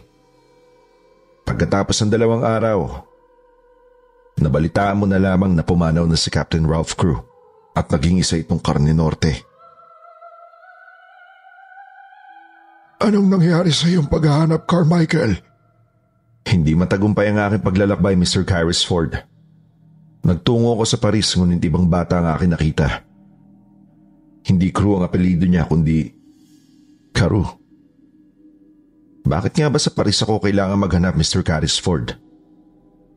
Dahil French ang ina ng bata. Sa ngayon sa kwento ni Ralph Crew nung siya'y nabubuhay pa. Hiniling daw ng ina ng bata na pag-aralin ng anak sa Pransya. Malubang yung karamdaman. Dapat magpahinga ka na, Mr. Carisford. Baka lumala pa ang iyong brain fever. Matulog ka na. Kaibigan ko matalik si Ralph Crew mula pagkabata. Namatay siyang iniisip na isa akong magnanakaw. Namatay siyang nangungulila sa kanyang anak. Kung alam ko lang ang buong pangalan ng bata. Bilang abogado mo, ginagawa ko ang lahat. Ipagpamanin niyo po. Ngunit kailangan niyo na pong magpahinga, Mr. Crispon. Ramdas, hanapin niyo ang anak ni Ralph Crew. Hanapin niyo ngayon na. Hindi yung panayang luto mo ng chicken curry dyan. Ang lakas tuloy ng putok mo. Ganyan po talaga ang amoy ni Ramdas. Once a month lang kasi kumaligo. Ilamos pa. Huwag kayong mag-alala. Susuyurin ko ang lahat ng eskwela.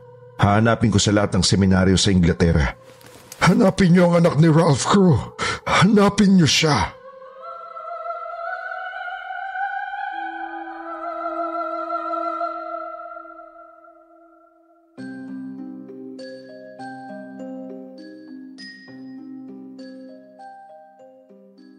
Nang gabing yun, mga alas 12 ng hating gabi, nag-aabang si Sarah sa kusina.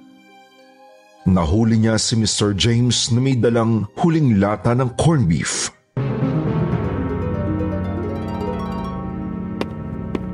Masarap ba, Mr. James? Huh? Sarah, anong... Gusto kong malaman kung masarap ang papa ko. Kaso hindi ko pwedeng kainin ang sarili kong laman. Binuksan ni Sarah ang pintuan sa kusina at biglang pumasok si Patrash sa loob ng mansyon. Pinagngangasab ni Patrash ang mukha, leeg, mga kamay at braso, pati na rin ang mga paa at binti ni Mr. James. Tinitigan lang ni Sarah kung paano kainin ng asong si Patrash si Mr. James. Naubos ng aso ang kawawang matanda. Nabusog ka ba, Patrash? Gusto mo ba ng tubig, Patrash? Maraming tubig sa mga kwarto ng mga dati kong kaklase dito. Akyat ka na sa taas. Sige na, Nelo. Ipakagat mo kay Patrash lahat ng mga masasamang bata sa select seminary na to. Okay, Patrash, halika na, dali!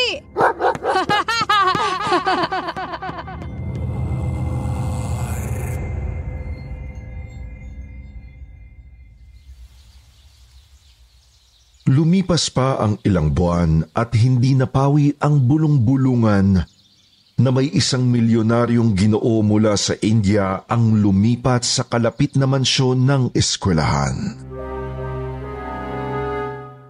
Nabuhay ang pag-asa ni Sarah na magkaroon ng kaibigan mula sa kalapit na bintana sa atik ng kabilang mansyon. Isang araw, magsasampay sana ng panty niya si Sarah sa bintana ng atik nang magulat siyang may isang unggoy ang biglang humablot sa panty niya at tinangay ito. Napilitan si Sarah na lumabas sa bintana para habulin ang kaisa-isahan niyang panty. Ay, ang panty ko! Hoy, hayop kang unggoy ka! Panty ko yan! Magandang araw sa'yo. Namahastakaan niya. Ang pangalan ko ay Ramdas, mula sa India. Itong unggoy na kasama ko ay pagpamaningin niyo. Malikot na, maharot pa. Pangalan niya ay Mangkita. Ito ng panty mo. Nagagalak akong kayo'y makilala. Pagsabihan mo yung unggoy mo na huwag magnanakaw ng panty. Masama yun. Sige, paalam. Namaste. Namaskara sa inyong dalawa. Marunong ka magsalita ng hindi? Oo naman. Wow! Isinilang at lumaki ako sa India at maagang natutunan ng inyong kultura. Anong sarap na mabalikan ang dating kinagisnan. Ngayon ang mundo ko ay isang dipang kulungan.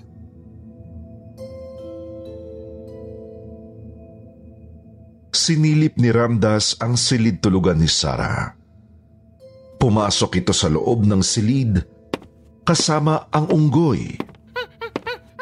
Maya-maya pa ay nagsalita ng ibang lengguwahe ang Indiano. Warung pakhewat niyet van huis. Kento di wartel van alis kaos. Sunday! Bakit mo kinukuha ang hindi sa'yo?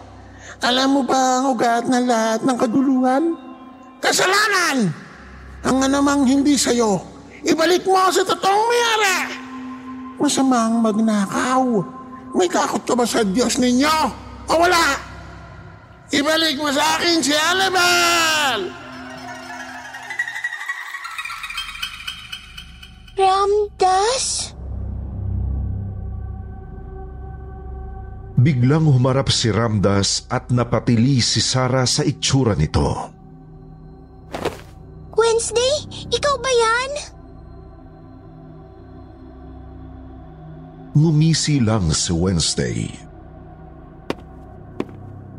Lavinia said, I should kill you immediately. I am here para patayin ka. Nagsaan yung paniki ito at lumipad ito papalabas ng bintana para kagatin sa leeg si Sarah. Napasigaw si Sarah sa sobrang gulat. Nawalan siya ng balanse at mula sa pinakataas na parte ng Select Seminary mula sa atik ay bumulusok pababa si Sarah na parang itinapon na unan at lumagapak ito sa semento sa pinakaibaba. Saktong-sakto sa paglabas ni Becky mula sa kusina para magtapon ng basura. Napasigaw ang bakla nang makita ang basag na mukha ni Sarah. Durog ang bungo at patay na.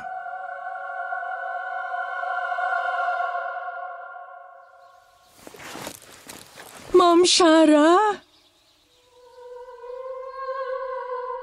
Napatingala si Becky sa atik at kitang-kita niya ang nakaitim na si Wednesday Adams Apple. Mabilis na pinulsuhan ni Becky si Sarah at bigla itong napahagulgol ng maramdamang wala na agad itong pulso. Shara! Ma'am si Shara! Sutay na si Shara! Tulong! Niyo ako! Sutay na si Shara! Shotay? Sinong nategi, Becky? Sa... Sara? Papa P! Papa P! Sutay na si Ma'am si Sara! Sinong gumawa nito kay Sara?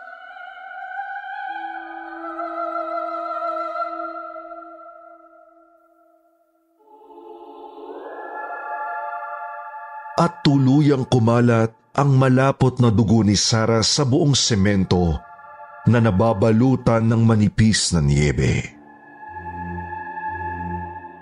Napahagulgol na lamang si Becky at natulala si Peter.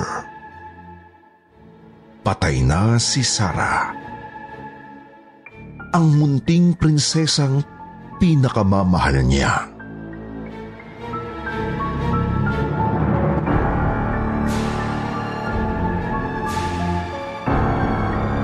Sinong patay?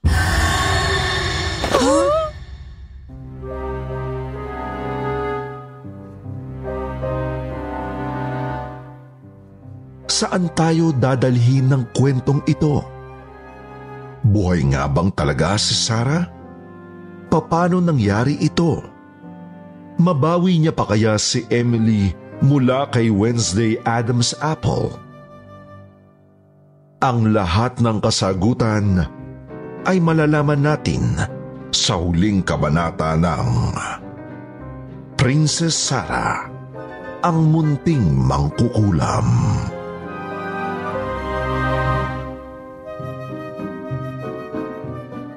Pinapasalamatan ng kwentong takipsilim ang lahat ng walang sawang nakikinig at sumusuporta. Dahil dyan, dadako tayo sa paborito nating shoutout portion. Shoutout para kay Aiza Lejano, Grace Habagat from Dubai, Maria Analinda Bulanos, Mayumi Makisig, Dara Navi, Marilyn Camanero, Rose Day Zalun from Isabela Province, Francis Bell, Prince Frank, Helen Galia. Magbasa tayo ng pinakamagandang comment galing kay Marilyn Camanero at Mary Christine Castro. Sabi ni Marilyn, Salamat sa araw-araw na upload, pati na rin sa sityo Bangungot every night. Lagi akong nakaabang. Sakto kasi ang oras sa pagtulog ng tanghali at gabi. Sabi din ni Mary Christine Castro, Inaabangan ko po talaga kayo kapag may bagong upload. Kasi ang ganda talaga pakinggan ng mga boses nyo o narration. With feelings at buhay na buhay. Sana ma-shoutout nyo ko from Davao City. Sa mga hindi nabanggit, sa susunod na lang po. Huwag niyong kalilimutang mag-reply sa ating shoutout box na nasa comment section para ma-shoutout ang pangalan niyo. Muli po, sa bumubuo ng kwentong takip silim at sityo bangungot. Ito ang inyong lingkod, Jug Kamat, na nagpapasalamat.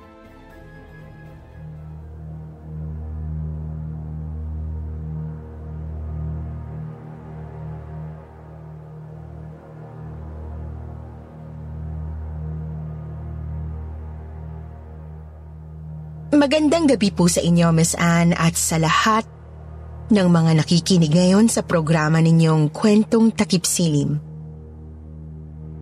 Itago niyo na lang ako sa pangalang Lola Mimi. Pitumput tatlong taong gulang. Isang simpleng may-ari ng napakaliit na sari-sari store na matatagpuan sa kanto ng isang highway dito sa Tanay. Tulad ko po, marami ring mga mahihirap na nakatira sa gilid ng highway kung saan nakatirik ang maliit kong tindahan. Isa na rito ang pamilya ni Susana, ang napakasipag na asawa ni Dodo na siyang mga magulang ng napaka-cute na limang taong gulang na batang pangalanan nating Boy Toyo.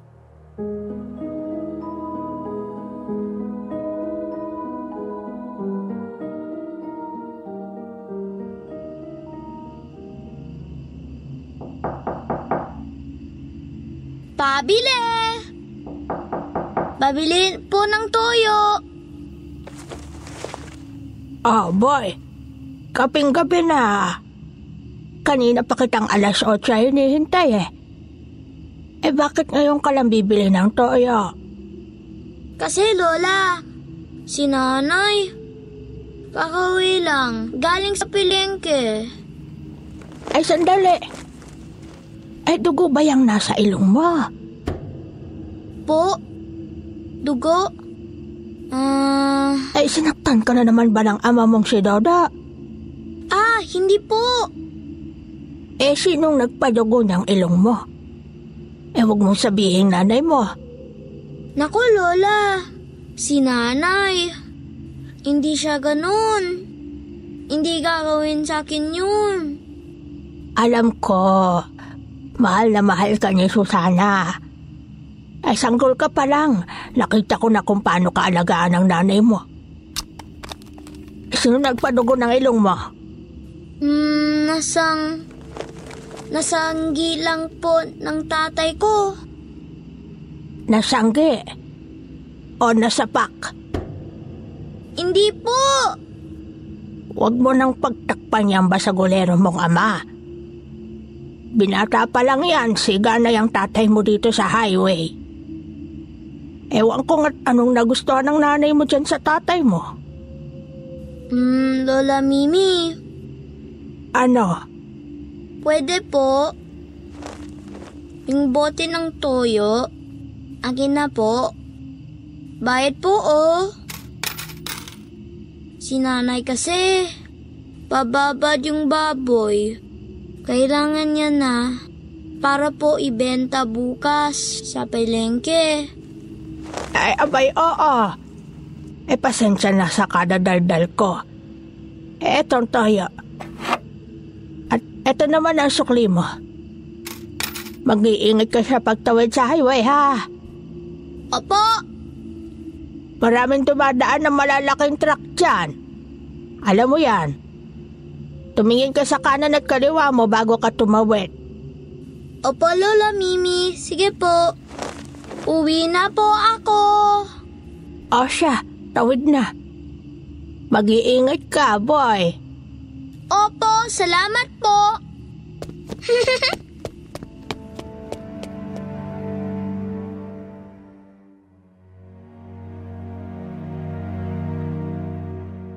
Ang hagikgik na yaon ni Boy Toyo ang siyang kumukumpleto sa buong araw ko sa totoo lang, Miss Anne. Naaalala ko sa kanya ang anak kong lalaki na si Banjo na maagang namatay sa sakit na dengue. Kahawig at kasing liit ni Boy Toyo ang anak ko. Hindi naman ako kamag-anak ni Boy pero napakalapit ng loob niya sa akin. Kaya naman kahit hindi ko siya kadugo, ay ganoon na lamang ang pagmamalasakit ko sa kanya.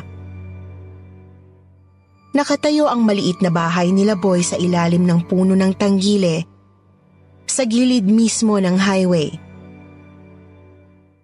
Ang bahay ko naman nakatabi lang ng sari-sari store ko ay katapat lang ng bahay nila kung kaya't kitang kita ko kung anong klaseng pamumuhay ang mayroon sila boy sa loob ng tahanan nila.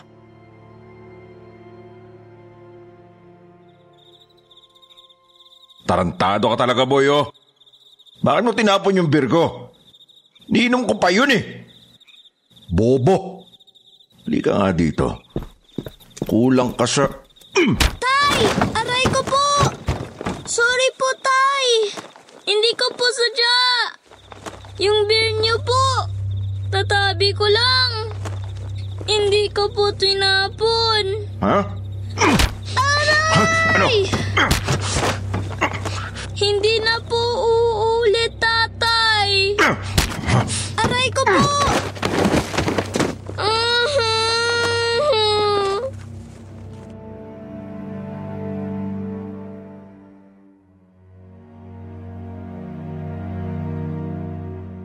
Dodo ang tumayong ama-amahan ni Boy Toyo. Pero alam ng lahat ng taga sa amin na ibang lalaki ang nakabuntis kay Susana. Kung kaya naman kung saktan at pagbuhatan ng kamay ni Dodo si Boy, parang hindi limang taong gulang na bata lamang. Saksi ako sa halos gabi-gabing pananakit ni Dodo sa anak ni Susana. Minsan isang gabi,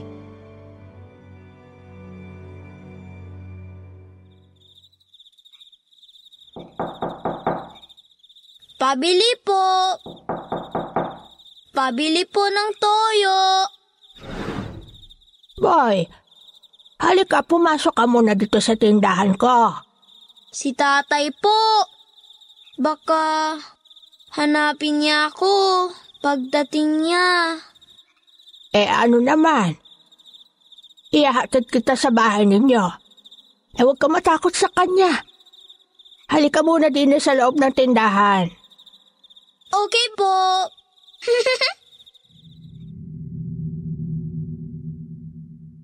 Narinig ko na naman ang hagik-gik na yaon ni Boy. Lalo na naman akong natuwa.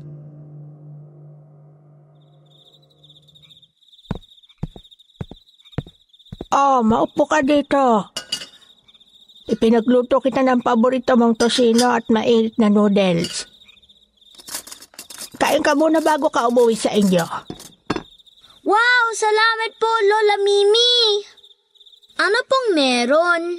Happy birthday to you. Happy birthday to you.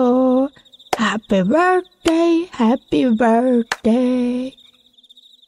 Happy birthday to you. Ay! Oo nga pala! Birthday ko pala! Ngayon pala yun!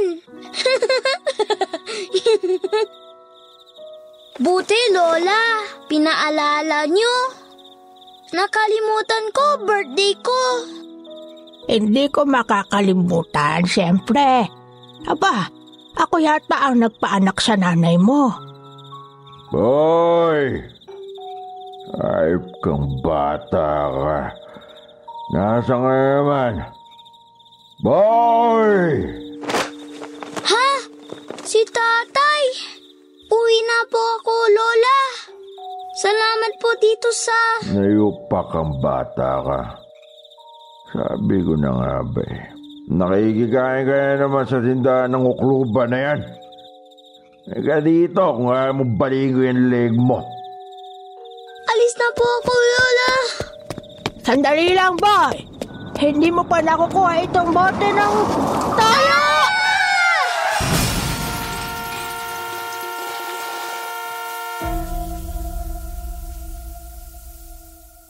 Nasagasaan si Boy ng napakalaking truck na mabilis na humarurot sa highway.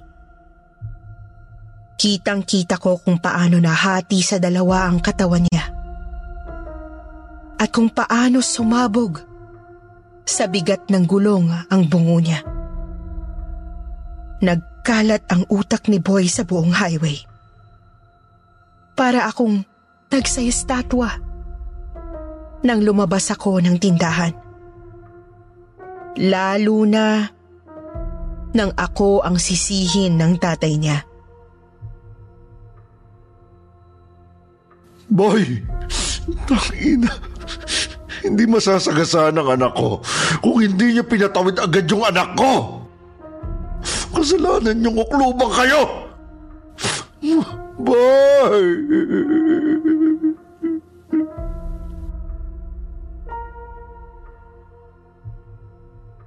Nabaliw si Susana sa pagkamatay ng anak na si Boy. Yung toyo na pinabibili niya palagi kay Boy, napunta na sa ulo niya. Kaawa-awang babae. Lubusan itong nawala sa katinuan nang iwana ni Dodo. Nagngangal-ngal ito at nagsimulang sakta ng sarili niya nang iwana ni Dodo. Labis akong naapektuhan sa pagkamatay ni Boy. Bigla akong nagkaroon ng lagnat na hindi gumaling-galing dahil sa trauma ko siguro sa aksidente.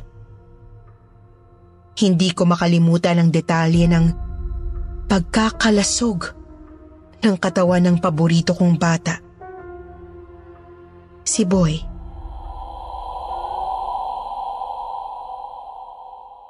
Lumipas ang isang linggo matapos mailibing si Boy. Alas dos ng madaling araw noon ay gising pa ako at nagtitinda pa sa sari-sari store ko.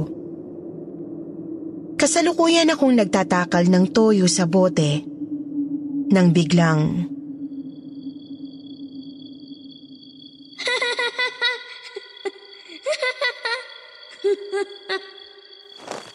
Boy?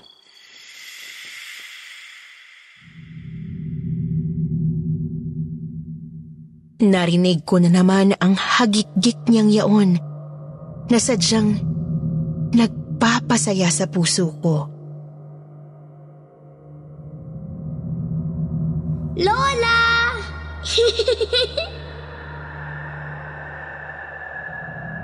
Lumuwa ang mata ko nang makita ko si Boy Toyo na masayang nakatayo sa labas ng bahay nila. Kumakaway sa akin na tila niyayaya akong pumunta sa bahay nila. Lola! Hali kayo! Dali! Dala siguro ng pananabik ko kay Boy, ay mabilis akong lumabas ng sari-sari store ko at tumawid papunta sa kinatatayuan niya. Sandali lang, boy. Andyan ako.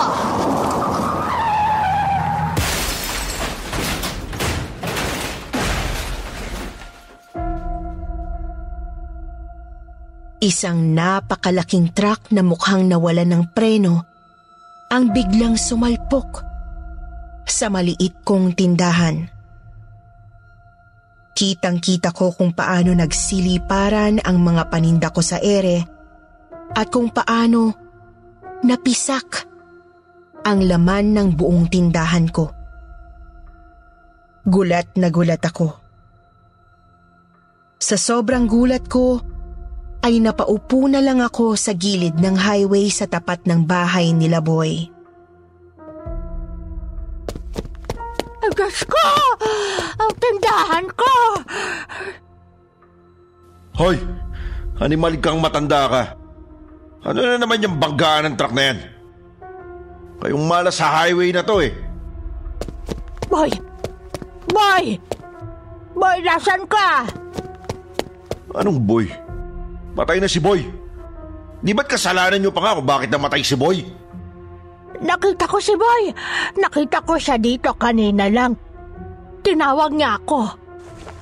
At nang makalimut akong patay na siya, doon sumalpok ang truck na yan sa tindahan ko. Ay, Diyos ko, Panginoon ko. Ibig bang sabihin nun ay niligtas ako ni Boy.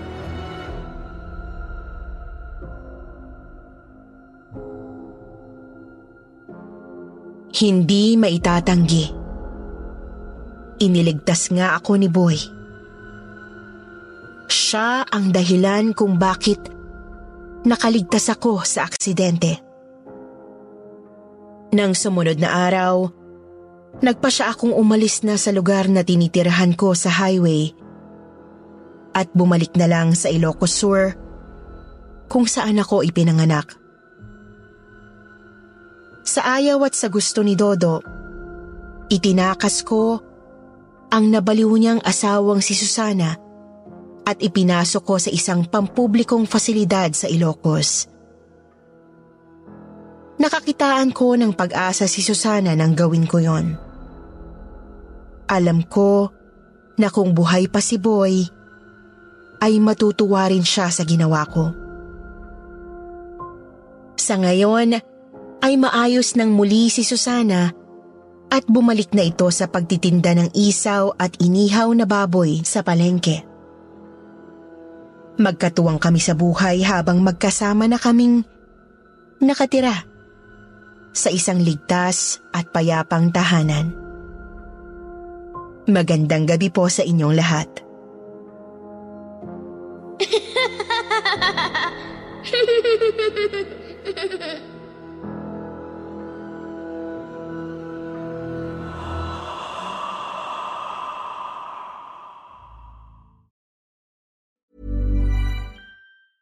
Hey, it's Paige DeSorbo from Giggly Squad. High quality fashion without the price tag. Say hello to Quince. I'm snagging high-end essentials like cozy cashmere sweaters, sleek leather jackets, fine jewelry, and so much more. With Quince being 50 to 80% less than similar brands. And they partner with factories that prioritize safe, ethical, and responsible manufacturing. I love that. Luxury quality within reach. Go to quince.com slash style to get free shipping and 365 day returns on your next order. Quince.com slash style.